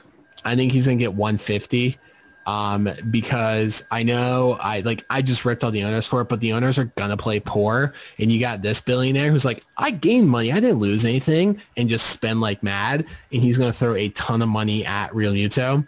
So I do have him going to the Mets. Yeah, I actually agree with that. I uh, if I had to pick it, it seems like it seems like the most likely landing place for the sake of being different. I could see maybe uh, maybe maybe the Blue Jays or something, but I don't think they're going to want to pay him. And I think you're right. If somebody dangles that sixth year, that he'll he'll want that, and the Mets are the most likely to do that. And didn't did the Phillies issue him a qualifying offer? Uh, yes. Yeah. So obviously he's not going to take that, and I don't think they're going to make a real play for him once he declines the qualifying offer. So I, I do actually think this one, at the risk of being boring, I'm going to go with the Mets. Uh, yeah, I also went with the Mets um, just because I don't think they make really any other moves besides this one big one. But Steve Cohen is going to make want to make that you know initial splash to try to convince everyone that things will be different. When really the Mets are always going to be the Mets. They what, are. what, no matter what you try to do, you can strip that foundation to the bone, and the Mets are going to be the Mets. But They're still gonna, the Mets in their DNA. yeah, they're gonna get Realmuto, which will be a nice addition to their lineup, but it won't be enough to really make them anything worthwhile. So we're all on the Mets. All right, next is the big one, the head honcho, George Springer. I'll start this one off. honcho. Yeah. Um, you know, George Springer, I would love him on the Nats. Absolutely love him. I don't care about what happened. That's all in the past. I care about what he can bring us for the future. And I see him, Juan Soto, Trea Turner in the lineup, and I eh, just feel things. You know, I want George Springer badly, but I do not see him signing with the Nats. I think the Nats are going to get outbid. Oh, and I should say they have him to the White Sox for MLB trade rumors. That is White Sox five for 125. I also think that's low, but he is what 30 or 31. So maybe that makes sense. Um, but I do think an AL team makes more sense for George Springer, at least at the current moment in time, because the DH isn't confirmed for, for 2021. Um, and if you're paying someone that long of a contract, you're going to want a DH spot for the, the, the latter part of that contract. So I actually agree with MLB trade rumors. Again, not exciting, but I think the White Sox, again, young, exciting team, could use that veteran presence, that veteran leadership of someone who's been there before, similar to what Dallas Keuchel did for their staff. George Springer will do for their for their lineup. So, and they have the AL MVP this year in Jose Abreu. So, uh, I think George Springer is going to be a great addition to the White Sox. Yeah, I I struggle because you know how I feel about the Astros and all the crap that they did, and like I would really struggle to root for George Springer. He would make great sense for the Nats, but I, I think you're right. They'll get outbid. I could see maybe the Phillies going after him. Yeah, maybe. But I don't think that. Yeah, if, if he wound up in the, I think the White Sox does make a ton of sense. You know, and like you said, a guy who's older, you're going to want an AL, either going to want an, A, an AL team's going to want somebody they can DH if they need to. But I think the Nats are going to probably kick the tires and then not get him. Maybe the, I don't know, maybe the Cardinals. But yeah, I, I don't think the Nats are going to wind up with him. Yeah. Which, you know, I, I kind of struggle with because I think he would be, I don't really want him on the team because I, I can't stand him. But I also think he'd be a great addition to the lineup. So there's no, there's no arguing with that. But I don't, I think it's a moot point because the Nats aren't going to pony up enough for him probably. So Yeah. I'll say Phillies just to be different. Oh, The dream- Phillies. Okay. Ooh, okay, okay. The dream is dead. He's not coming to Nats as much as I want him to, and it really, really hurts my feelings that he's not. Um, I will say if the Mets don't get Realmuto, they're going to throw the book at Springer, and he'll be their guy. As for a team to sign at, I'm kind of torn. Like I kind of want to go with a dark horse and kind of say like the Red Sox because they're losing JBJ and they kind of have a lot of money coming off the book. I like that. Um, I do like too. I'm I'm gonna go with the Red Sox. the they're Red gonna- Sox they are used to people hating them too. It's nothing they're, you know. It's that's true. And actually though, you know, there's something to that about, you know, him going somewhere where there's going to be some fan bases where they're not going to want George Springer. Like the, the clubs are going to say that's not our kind of player and they're just not going to give him a shot. Those clubs are gonna be stupid. yeah, they are going to Well, be stupid. Springer's- I actually wonder that about so Justin good. Turner from our previous conversation about like, Ah. I I wonder if he just ends up staying with the Dodgers. Well, he's the also owners- thir- Dodgers he's, don't resign. he's The- also 37, so The owners Yeah. don't care about COVID, so it's not gonna hurt. that too. Um, but you know, George Springer can also sign with the Red Sox and immediately compete. The Red Sox are not going to be as bad as they were, assuming Chris Sale is healthy. But they're going to make moves. They have a ton of money coming, like a ton of money coming off the books. So they should be. They're the Red Sox. They're not going to allow themselves to suck for a long period of time. We've seen this, you know, with them particularly. They break it down. uh, Accept that they're going to absolutely suck for a year and then build it back up and Also- are dominant. the small market teams are going to be the ones who struggle this offseason. Um, the small market teams are the ones that do rely on gate gate money. And I will like, that's the only thing I'll ever say nice about any type of owner. The Red Sox are not a small market team. They're an absolute massive market. So they're not going to be hurt from this. So they will have the money to throw a ton at George Springer as well. Absolutely. Um, and plus, he'll be reunited with uh, old friend Alex Cora. So there's that. Um, all right. It's coming. This one is interesting. Number four on the list is Marcell Ozuna because um, MLB trade rumors had Marcell Ozuna signing with the Nats for four years, 72 million, which keep in mind is less than the Donaldson deal last year, which I believe was four years, 92, I think, if I'm Yeah. not mistaken. If that's right, Uh, that's significantly less. Yeah, so you know, for all the Josh Donaldson to DC fans, this twenty million dollars cheaper, definitely less. Not a third baseman, but less. Um, whose turn is? Oh, Amanda, your turn to go first. So I don't know. Uh, you know, obviously, if you just want offense, like this is a great option. Um, his defense, you know, I didn't watch a lot of him play this year, but It's my sus. understanding is his defense was pretty suspect. Defense is overrated. Yeah, really, defense is overrated. No, it is. Like Well- defensive metrics are absolutely stupid. That's a whole different argument for another time. But Fair enough, but I mean, obviously, it makes sense um, because th- what the, we've talked about this before. The Nats need a bat. They they have to get some protection for Juan Soto in the lineup. So this, I do worry about his injury history, and obviously he had a great year, but also this comes back to this was 60 games. This was not a full season. This was not where he gets the wear and tear of a whole year and you get to see, is he really back from this injury or is he not? So I don't know. What is he, 29, 30? He's 30, I think. So, I mean, a four-year deal would put him at 34 and, you know, maybe the DH comes to the National League back again. Maybe it doesn't, but I don't know. I mean, it could be the Nationals. I can certainly see it. They have to get a bat. I just, I don't know. I- feel like they're going to miss out on Springer and this might be their backup plan. So it definitely makes sense. So Mhm. I would say, I don't know. I guess I, I guess I will go Nationals. I'll agree with them on this one because they have to get a bat, and I don't know who else if they miss out on Springer. I think they're going to be desperate to get somebody impactful, Mhm. and I- I think Ozuna will be the next the next thing they go to. If they lose out on him, it's going to be like I don't know Michael Brantley or something. Yeah. Who is also on this list? Uh, Ryan, what do you think? Yeah, so it's gonna be boring because I'm making the same pick as Amanda. I do think the Nats sign him. Um, I don't really want him. It's nothing personal. Like I just really want George Springer. so like anything less is gonna seem like a failure. But he's kind of the perfect signing for the Nats. The Nats said last year that they were going. They put Soto in right to kind of explore how he would there in case they sign a left fielder. That meant in case they sign Marcell Ozuna. So I feel like Ozuna's their plan A. Um, Springer is a little expensive and Ozuna is going to be in their price range. And he also feels the need of a right-handed power bat. There are issues with his defense, but like I said, defense is absolutely stupid.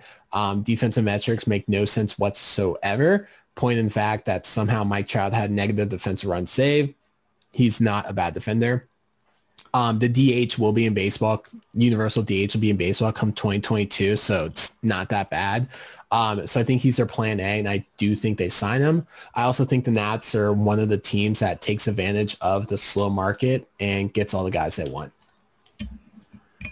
Yeah, that's a good point. Um, if it were, I guess, a normal offseason, if this were last offseason, I wouldn't project Ozuna to the to the Nats. But I think with other, like Ryan said, small market teams might not be so, you know, um, not careless, but open to spending, you know, open to opening up their wallets and paying up for these guys. They might find a deal uh, on, you know, one of these big guys. And we talked about that with Matt Weyrich, like the fact that, you know, maybe JT Realmuto doesn't get the contract he's looking for. And could we see him accept a, essentially what Yasmani Grandal did and accept what is the equivalent to a qualifying offer as a one-year deal. Uh, I don't think you get that with Ozuna. You probably need a couple years to, to lock him up. So four for 72 is within the realm of possibility. Um, I don't really want him either. You're just not the craziest fan of him, I guess, but we definitely need a bat and I would welcome him to our lineup. So that way, you know, Asdrubal Cabrera is not hitting fourth anymore. Um, But I wouldn't want So- him for four years, that's for sure. I'll I'll, I'll project him to the Nats just because I'm struggling to find another fit for him. Like I could project him back to the Braves, but I think, you know, when I think of the Braves, they got the most out of Donaldson for one year and then let him go. And then it seems like they got the most out of Ozuna for one year, and they're probably going to let him go and let someone else overpay for him, which will probably be the Nats this time. Um, so I have the Braves getting someone else. So I'll, I'll project Ozuna to the Nats with you guys. All right. Um, all right, next one is really like the last one of this top tier, in my opinion. Some people put him at the top of tier two. I love him. Um, he would be my first pick, but we'll talk about this in a second. DJ LeMahieu, uh, MLB trade rumors, kind of an interesting pick. Have him to the Blue Jays for four years, 68 million, which is a pretty good contract for him considering what his market was when he left Colorado and signed with New York. And again, Matt made a good point that the Nats were actually in contention for LeMahieu services when he was a free agent the first time and the Yankees won that bid for two years, 24 million. So, um, you know, sizable raise for DJ LeMahieu coming based on his performance the last two years in New York. Uh, Ryan, what do you think? He's not leaving New York. Um, Yeah. that is That's a my thought exactly. very, Same. very hitter-friendly ballpark. Um, one that he plays very well in. I would be absolutely shocked if he left. The Blue Jays one's interesting because that's kind of like Manny Machado to the Padres. That's a signal to the team and the fans that they're ready to compete and that's like their big name splash of guy they sign. So I can see them going big in on him, but I don't think he leaves New York. Yeah, this one will be quick since we're all in the same boat. I don't think he leaves New York either, and that's why I'm not too like I'm not getting let not letting myself get attached.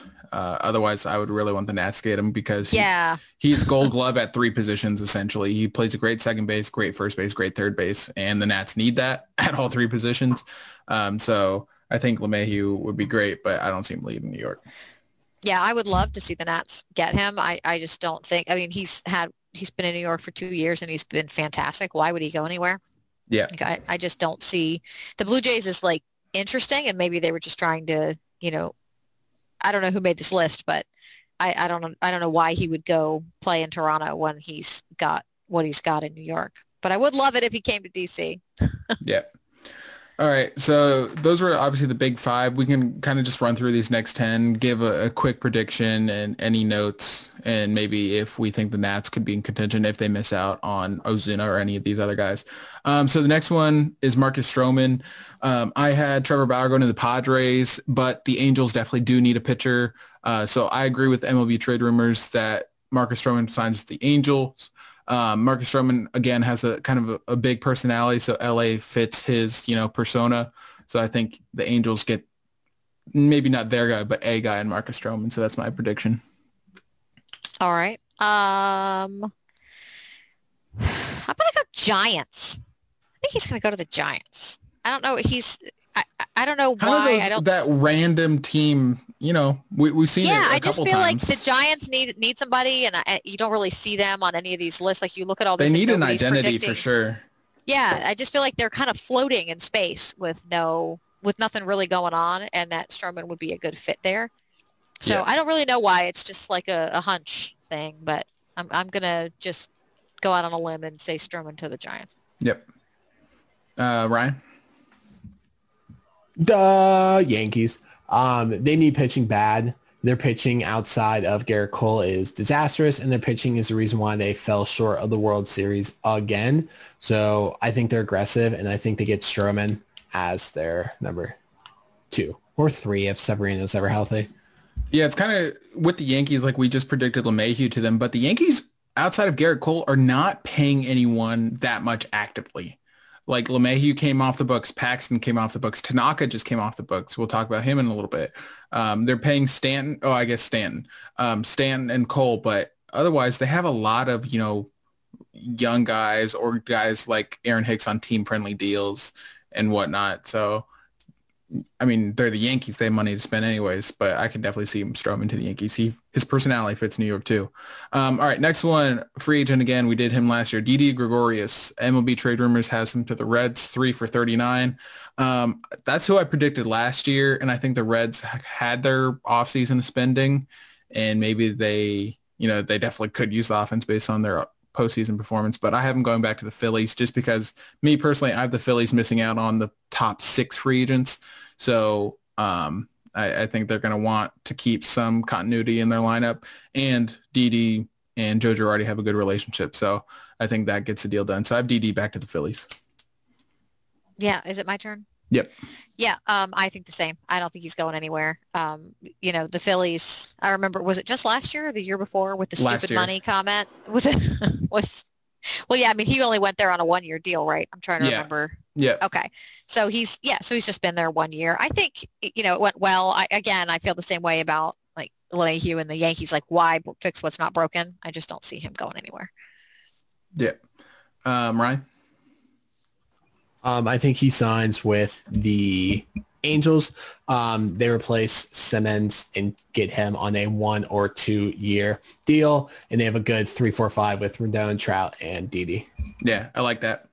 Um, next one is interesting just based on, you know, what the prediction is from MLB trade rumors, and that's Kevin Gausman. They have him accepting the qualifying offer from the Giants, which we have seen before. I think Jake Odorizzi did it last year. Um, we've seen guys do it from time to time. It is always surprising when they do, but it does happen. And someone like Kevin Gausman finally puts a solid year together. And w- like realistically, what's the contract he's looking at? Two years, 20 million. So if he accepts a qualifying offer, he's getting one year, essentially 19 million. Yeah, So- why why not? I don't hate that prediction and I, I don't want to copy it, but it just makes a lot of sense. Um, and Ryan or sorry, Amanda, you just had you had Marcus Stroman go to the Giants. So the Giants do need a pit do need pitching. Kevin Gausman has had su- success there. So I am going to piggyback and I'm going to say Kevin Gausman back to the Giants. Yeah, um, I agree with that. I mean, it, it's just like you said, he's not going to get anywhere where he gets more than one year for more than $19 million. So I, Yeah. don't, I don't see why he would go anywhere. It just doesn't make any sense. Yep. Yeah, I'm with Amanda. It's literally as soon as I saw that qualifying offer, I was like, oh, he's going to take that. Like he's Right. looking at seven to 12 million in the market. Maybe he hates the Giants and wants to play for someone else who might But win. when you get but- 18.9 Yeah, million, everything starts to seem a little bit. I bit can put up with a lot of hating my employer the for grass is a little bit greener. The sky's a little bit bluer. Yeah. Especially when you're a pitcher, like you can take a one year deal and if you have a decent year, you're going to have a great market. It's in So- California. You can't be that miserable in California. It's the So, Bay. yeah, yeah, you'd be fine. All right, Ryan, I'll let you go first on this next one since I went first on the last few. Uh, Masahiro Tanaka, only known the Yankees.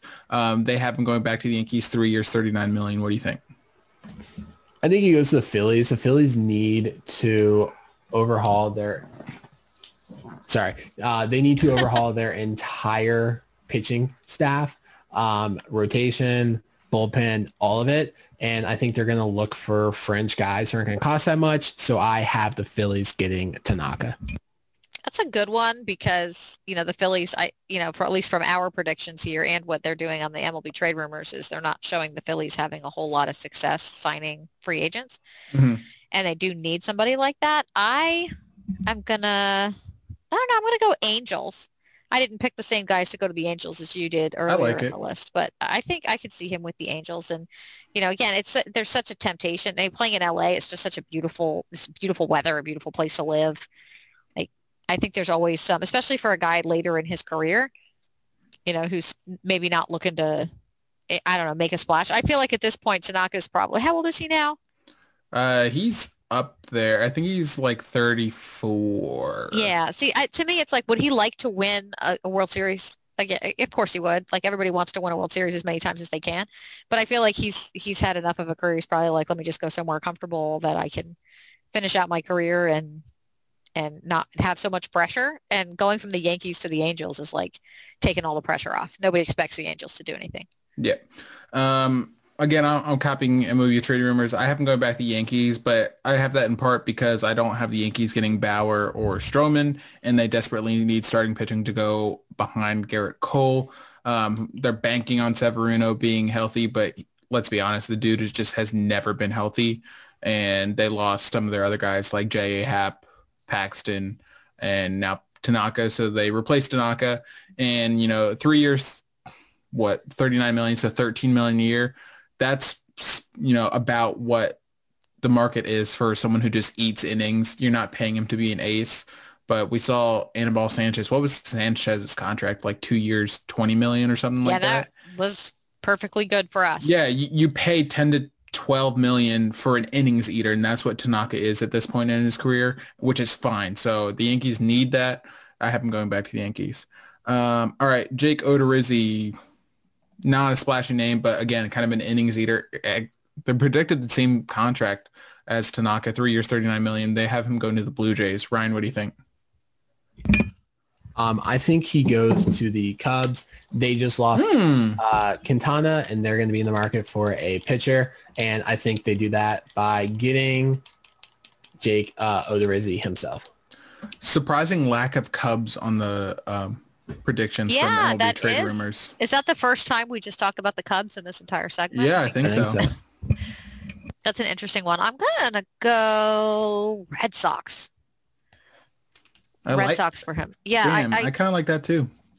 yeah, I just you know, like you said, innings eaters are welcome everywhere, and there's a lot of teams that need a guy like that who you know he's not gonna light the world on fire, but you can count on him to be you know reliably decent, and the Red Sox are gonna need that, and you know they're not, I don't think, gonna do a lot in free agency. I don't think they're going to, you know, go sign a whole bunch of guys and spend a whole bunch of money. You did say, you know, they do have a lot of money coming off the books, so they're going to have money to spend. So I think he's one of those pieces that that doesn't, you know, it's it's not the one that gets everybody talking, but it's one of those ones that after the season's over, you're like, wow, that was really good pickup. Somebody Mhm. that you know we needed a guy like that. So I'm gonna go Red Sox. Yeah, I'm gonna go wild card here just because Jake Odorizzi kind of is a wild card. He's not like one of these bigger names. He's probably like the least known name on this top 15 list.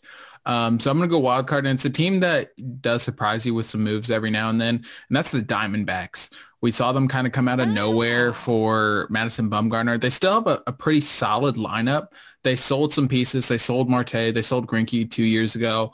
But, you know, they still have a pretty solid lineup. And I can see them saying, hey, Odorizzi won't cost too much. And if we s- still aren't where we want to be, let's just flip them. It just seems like a Diamondback move, like they're one and done type deal. It's usually for a pitcher. So I'm to go Odorizzi to the Diamondbacks. I like it. Um, all right, so here's an interesting one. Best reliever on the market, Liam Hendriks, uh, absolutely phenomenal with the A's. Um, they have him going to the Phillies for three years, 30 million. Uh, Amanda, what do you think? I can actually see the Phillies on this. Um, I think that's probably a really good choice. Um, This is another one I could see. Um, I could see the Mets going after him, depending. And that's it's hard when we get to this point in the list because it all depends on who else did these teams already get. Yeah. like it's hard to say when you get this far down, but I could see the Mets going after him. I think there's, I mean, honestly, I would love to see the Nats go after him. Me too. Um, uh, we need bullpen help. Uh, I mean, obviously, there's a lot of turn. We haven't really talked yet about the Nats um, free agent targets, but you know, there's a lot of turmoil and turnover on the Nats this off season. So I, I would really, I think he'd be a, he'd be a great addition. Anybody would be happy to have him. But I think the Nationals are a realistic um, destination for him. So actually, I think I, I'm going to pick the Nats on this one, maybe just to try to speak it into existence. yeah, speak it into existence. Ryan, what do you think? Um, I was kind of I was going between a couple of different places for him, but I think he goes to the Dodgers. Their bullpen is by far their biggest. Well, let me rephrase that. Their bullpen is their only weakness. Um, and they're going to shore that up because they got into a lot of hairy situations this off um, this postseason. You know, they had to go six games instead of four against the Rays, um, and a couple other games in the division and championship series. So I think he goes to the Dodgers. I like it. Um, I I like it mainly because that I agreed. Um, I think the Phillies are one of the favorites, if not the favorite, but the Dodgers can outspend or spend with anyone. They're the much more attractive destination. Um, Liam Hendriks was with Oakland. He only has to go a few hours south to LA. And again, who wouldn't want to play with the Dodgers right now? So I also have Hendriks to the Dodgers. Um, all right.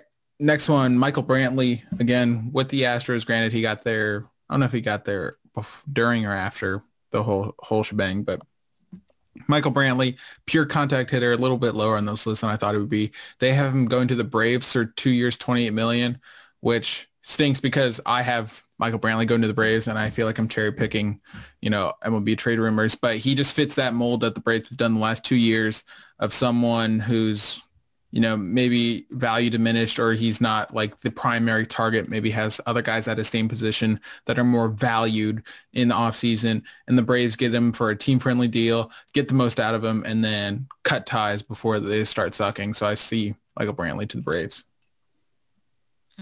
All right, I can see that too.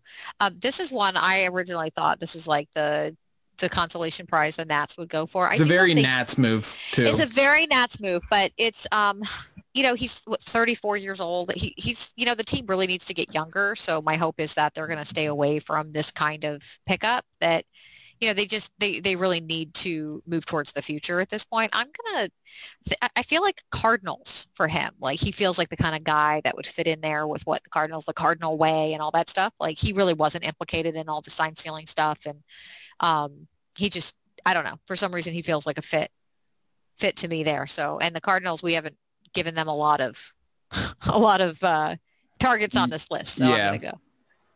Mhm. They got to sign somebody, so I'm gonna go Cardinals. Yep. Ryan? I'd love him on the Nats, to be completely honest with you. Me too. Like he's not like a big name and people are gonna be like, oh, Michael Brantley. But the guy just freaking hits. Like he's just a model hitter. Um, like I would be disappointed because it's not George Springer and I absolutely love George Springer. Have I mentioned I want George Springer? Um, but he screams Braves. The Braves just sign like these people, just the quick one or two year deals and get the absolute most out of and it works. every single time. And they're like, oh my God. But I don't think he goes to the Braves. I think he goes to the White Sox. Um, I think they're going to try to find a way to add some veteran to that young lineup because you know my boy, uh, not even my boy, I actually hate him. Um, Tony La Russa is going to want some veteran leadership in that young locker room. And I think Brantley fits that to a T and Brantley signs a two or three year deal and goes to the South Side. That's Yep. an interesting pick. Yeah. Um. Yeah, the La Russa thing's so weird, but yeah, I could see it. All right. Next one, Justin Turner. Are we all in the Dodgers? Dodgers. Yeah, I don't. I, I, don't think, he's going to be a leaves. pariah after what happened, and I think the Dodgers is the only place that's to. I agree with Ryan. I don't think P2 teams are to care that much. Um, but Dodgers are the only team that makes sense. Um, all right. Next one. Kind of interesting. Marcus Semien, uh, one half season removed from top three in MVP voting. They have him going to the Angels one year, 14 million to replace Andrelton Simmons. So there is a need and he was just in Oakland. So it's not too far from LA. So, uh, Ryan, what do you think about Marcus Semien? I think the A's would be stupid to let him go, but I feel like that's kind of their philosophy where they are going to let him go. And Billy Beane's gone now too, I think. Yeah, Billy Beane is gone. He left to join the Red Sox ownership group for like a completely different sport, I think. Um, but I randomly enough, I think he signs with the Orioles. The Orioles always kind of Interesting. Make like one or two moves. Um, the bad teams like that want to get someone they know is going to have trade value, and I think his market tanks, unfortunately, and the Orioles are going to snag him, and he's going to sign with the Orioles. I like that a lot. Why, like Yeah, you a they lot. do always seem Oh, to do. babe. They do always seem to do one or two things that are just like, "Hey, we exist," like sort of moves. We're still here. Yeah. Um, I'm going Phillies for him. I think it's going to be. I think one year. I agree with because, like you said, he didn't really Wow. repeat. Like, Didi 2019. and Semien. well, that's the whole thing. It's like I, we're picking all of these players and where true. would be a good fit for them, but they're not all going to go to these teams. You know, it depends on who they get and who they don't get. If But I you, do think he'd if be a you good pick fit the there. Nats for every single one of them, you're bound to hit on one or two. That's true. I should have done that. Yeah, Can we start over? yeah. But I do think it's going to be a one-year deal. Um, I think how old is he? 30, 31, something 30. like that. Oh, I thought he was a little older. Yeah, I don't know. He just he didn't really have the year in 2020 that he did in 2019. And of course, a lot of people didn't. 2020 was a weird year, and you know, it remains to be seen whether you know 2020 bad years were just a result of all that weirdness or if there's actual decline going on. And I guess there's no way to know except see what happens next year. But I Yeah. uh, I don't think he's going to get more than a one-year deal. Yeah. Um, I like Ryan's term, Ryan's line of thinking uh, with one of those lesser teams. Um, I'm going to go the Marlins because we've seen the Marlins kind of do some, some, some low key offseason moves. And if Marcus Semien is going to accept a one year deal, why not the Marlins? They were just a playoff team. Not only that, they won a playoff series. So uh, I think Marcus Semien to the Marlins could be some some interesting. Um, and the last one on the list, I you know semi expanded this list just so we get a chance to talk about him, and that is James McCann. Um, MLB Trade Rumors has him going to the Phillies for two years, twenty million, and keep in mind that's because they had the Phillies missing out on Realmuto, which the Phillies will definitely be in the market for JT Realmuto. Uh, Ryan, what do you think about one James McCann? So JT Realmuto's market isn't going to be as deep as he wants it to be. Agreed. Um, he's by far and away the best catcher in baseball. Like it's really not that close. Um, so he is going to get paid, but I think he's only going to have a couple teams who are going to go after him. I think James McCann is going to have a pretty good market. Um, he's not not Younger, more affordable. yeah, he's Right. not nearly as expensive as JT Real, Realmuto is. Um, so I think he's going to have a lot of teams in play for him. I desperately want him on the Nats, so Me I'm going to too. say the Nats just so I can put it into existence. But if I was being realistic, I would have to go with. I don't even know. Like I don't know. I like I refuse to think of any other team, so I'm gonna say the Nats. But I could see like the Reds or like someone else like popping in like that and just taking him.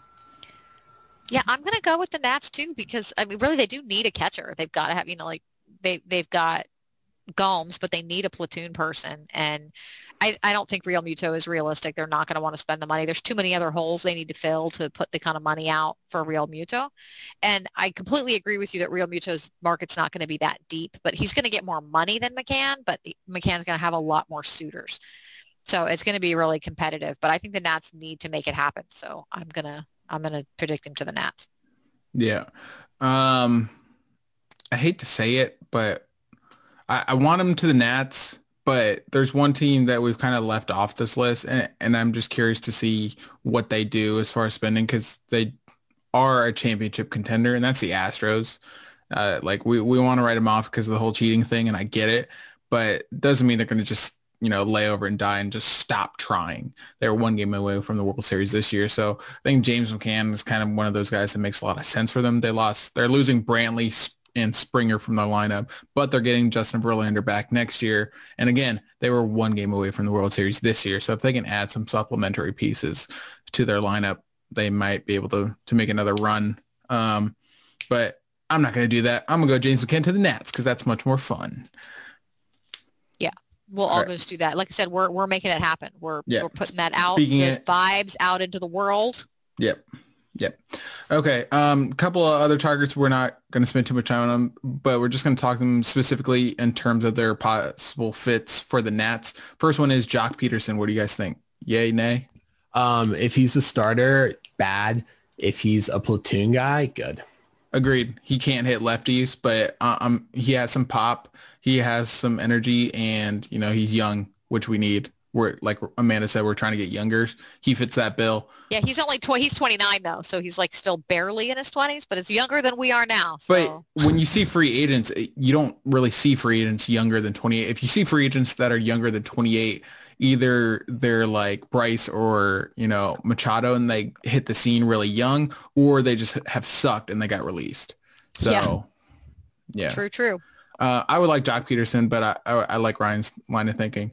Um, this next one, kind of interesting. So the Nats are in the market for a four-starter now that they declined Sanchez's options. Some potential replacements include Jose Quintana, James Paxton, Robbie Ray, Taijuan Walker, Charlie Morton, Corey Kluber, Chris Archer, and Mike Minor who I forgot to list, but Mike Minor is an interesting one. Uh, Taijuan Walker's, who MLB trade rumors had going to the Nats, two years, 16 million, which is great value. Taijuan Walker also, I think he's 29 and dealt with some injury history, but for a four starter, you know, that's kind of the market you're dealing with guys that have diminished value due to injury or you know subpar performance but have upside type deal so i'm perfectly fine with taijuan walker quite frankly really anyone on this list um, Walker would be nice. I feel like he'd be a really good fit. He also makes sense. Do not want Quintana. Do not want Ray. Do not want Paxton. Um, Archer sucks. More Morton and Kluber are interesting. Morton's good. He's a great big game pitcher. He's yes, though. exactly. But he's old, and so is Kluber. Um, Walker is the youngest person on that thing, and they have to get younger, especially in the rotation, which is why Walker makes the most perfect sense. Yep. Yeah, if I had to pick off this list, I would go with Walker or Kluber, although I would take Walker first. I think just age is a big thing, but also, you know, for a fourth or fifth starter, you don't you don't need him to, you know, you don't need him to be perfect. You just need him to eat innings, and I think either of those guys could do that. See, I you know I would be perfectly fine with Walker. I really like the idea of Corey Kluber or Charlie Morton, assuming Charlie Morton you know is affordable, which I think he should be. Um, I really like the idea of them because if the Nats find themselves in a you know poor position come the trade deadline, Charlie Morton and Corey Kluber are going to have still you know good solid trade value, you know, and they're going to be on one or two year deals. So they again are going to be on an expiring contract that's attractive to someone or or whatnot and they have that pedigree that warrants a good trade. So that's why I like them, but Taijuan Walker would be fine too. Uh, next one, best left-hand reliever on the market by far and away. Surprise uh, option decline. Brad Hand. I assume we're all yay. Bring him Hond. Yeah. I'll always say Hond. Hond. Um, Hond. the fact that he didn't get picked up for 10 million shows how cheap relievers are going to go for this offseason. Um, All yeah, for it. guy's amazing and he's a lefty. Would kill to have him. Doolittle's gone. We need lefty relief pitching. Bring him here. Bring him to DC, please. Yep. All right. Um, I'm gonna talk about this next guy because he is officially Nick uh, stamp of approval on this guy. Last year with Scooter, that didn't happen. It worked so well that it didn't work, and Scooter didn't sign. Um, so this year, my guy is Tommy La Stella. Uh, first of all, went to the same college as him, Coastal Carolina University. We're 5 and 0, 6 and 0 now, uh, 15th ranked in the nation. What's up? Uh, but Tommy La Stella, I think he makes a, ton of sense. He's a lefty bat, which we definitely need, but he platoons at first, second, and third, which fills a lot of holes, mainly first and third now, but he can play some second base. Uh, if you decide to bring Zim or Howie back, you, what do you need? You need a left-handed first baseman to platoon with him. Listella can do that. If Kieboom is your opening day third baseman, you need I know someone to platoon with him. And yeah, you have Castro, but Castro could be slotted in at second base. Um, La Stella can play some third base. So I think he makes a ton of sense. Again, lefty bat. He's going to be cheap. I think the projected contract from MLB Trade Rumors was two years, 14 million. So that's nothing that's cheaper than what you got Castro for. He was an all-star in 2019. Um, so I, I think there's upside and it's not going to cost you too much. The contract won't be too long. Again, it's going to be cheaper than Castro. So if he hurts or, or sucks, it's not like too much. But what do you guys think? Yay or nay? Well, not to uh not to toot my own horn, but my first um prediction of roster offseason I made, I had the Nats acquiring him, so I'm big yeah on him. Let's go. Let's go. Oh, sorry, I didn't realize I, I forgot I muted myself. I was uh, attacking my children's house, pilfering my children's Halloween candy. So I muted it Uh-huh. for a second. Um, yes, I'm a yes. You've convinced me. Um, he does make a ton of sense for the Nats, and, and I'd be thrilled to see him here. Hell yeah. Um, last guy on the list, just because some Nats fans seem to be throwing his name out there, I don't want him at all. That's Carlos Santana. He's been released by like four different teams in the past like three years. And I guess that means he has Nats written all over him, uh, Asdrubal Cabrera, uh, for one. Um, but I don't want him. I, I think it would have teams written all over it. Carlos Santana, Yeah. big pass. Um, if you're gonna get an old first baseman, get the absolute goat, Mitch Moreland. Yeah. I Yeah, like I Mitch can see Moreland. that. I yeah, again, he he is one of those picks that just has Nats written all over it, but I, I would I would take a pass on him too. I'm not. I've had enough of that. I've seen that show. I've had enough episodes. Let's uh let's move on to something new. Yep. All right. Well, that, that does our free agent recap. Long episode, but I I love free agency. This is like this is my Christmas. So It's so much fun. As somebody who's been a Washington football fan my whole life, free agency is the only happy to, or you know, the off season and all the moves the that only could happen. optimistic time. Yeah. Only fun as a Washington football fan. So I'm a big fan of off seasons in general. But yeah, free agency is fun. Yep. And uh. Keep an eye on Monty's article. He has his predictions uh, as well. And that way you can, if you missed any of ours or forgot them, you can refer back to Monty's article that's forthcoming to see what we think and let us know what you think too. Yeah, sounds like a plan. All right, guys, is that all we got for tonight? Yep. Long episode. I'm good. Yes, it was a long one. So if you're still with us, thank you. We always appreciate you guys listening. I'm going to run through our Twitter handles one more time, even though you all should know them by now. A White 7877 at DC Nat Shack, at Half Shack Cap, at One Pursuit Takes, at MDT06181815, and at Half Street High Heat. Check us out. You guys uh, have a good week, and I guess we will talk. I don't know if we'll do Sunday or Monday next week, but we'll My final project's due Sunday. We're definitely doing Monday. All right, sounds good. So you all listening we'll get a new episode Tuesday next week. Tuesday. Tuesday Tommy Listell to the Nets. Later. later. There's a new breeze blowing off the banks of the Potomac. A new team's mowing down the ranks of their opponents. The Nationals are smashing balls so that the commentator who has the calls has passed the wall to see you later. Let's go, Nats. We've got a game to play. We're gonna win today. Let's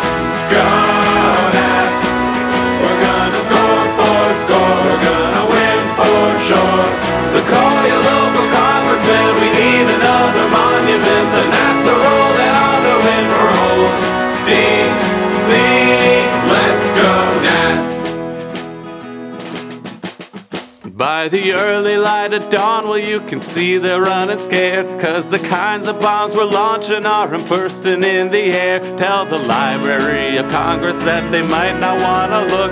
Cause we're putting curly W's in every book. Let's go, Nats. We've got a game to play. We're gonna win today. Let's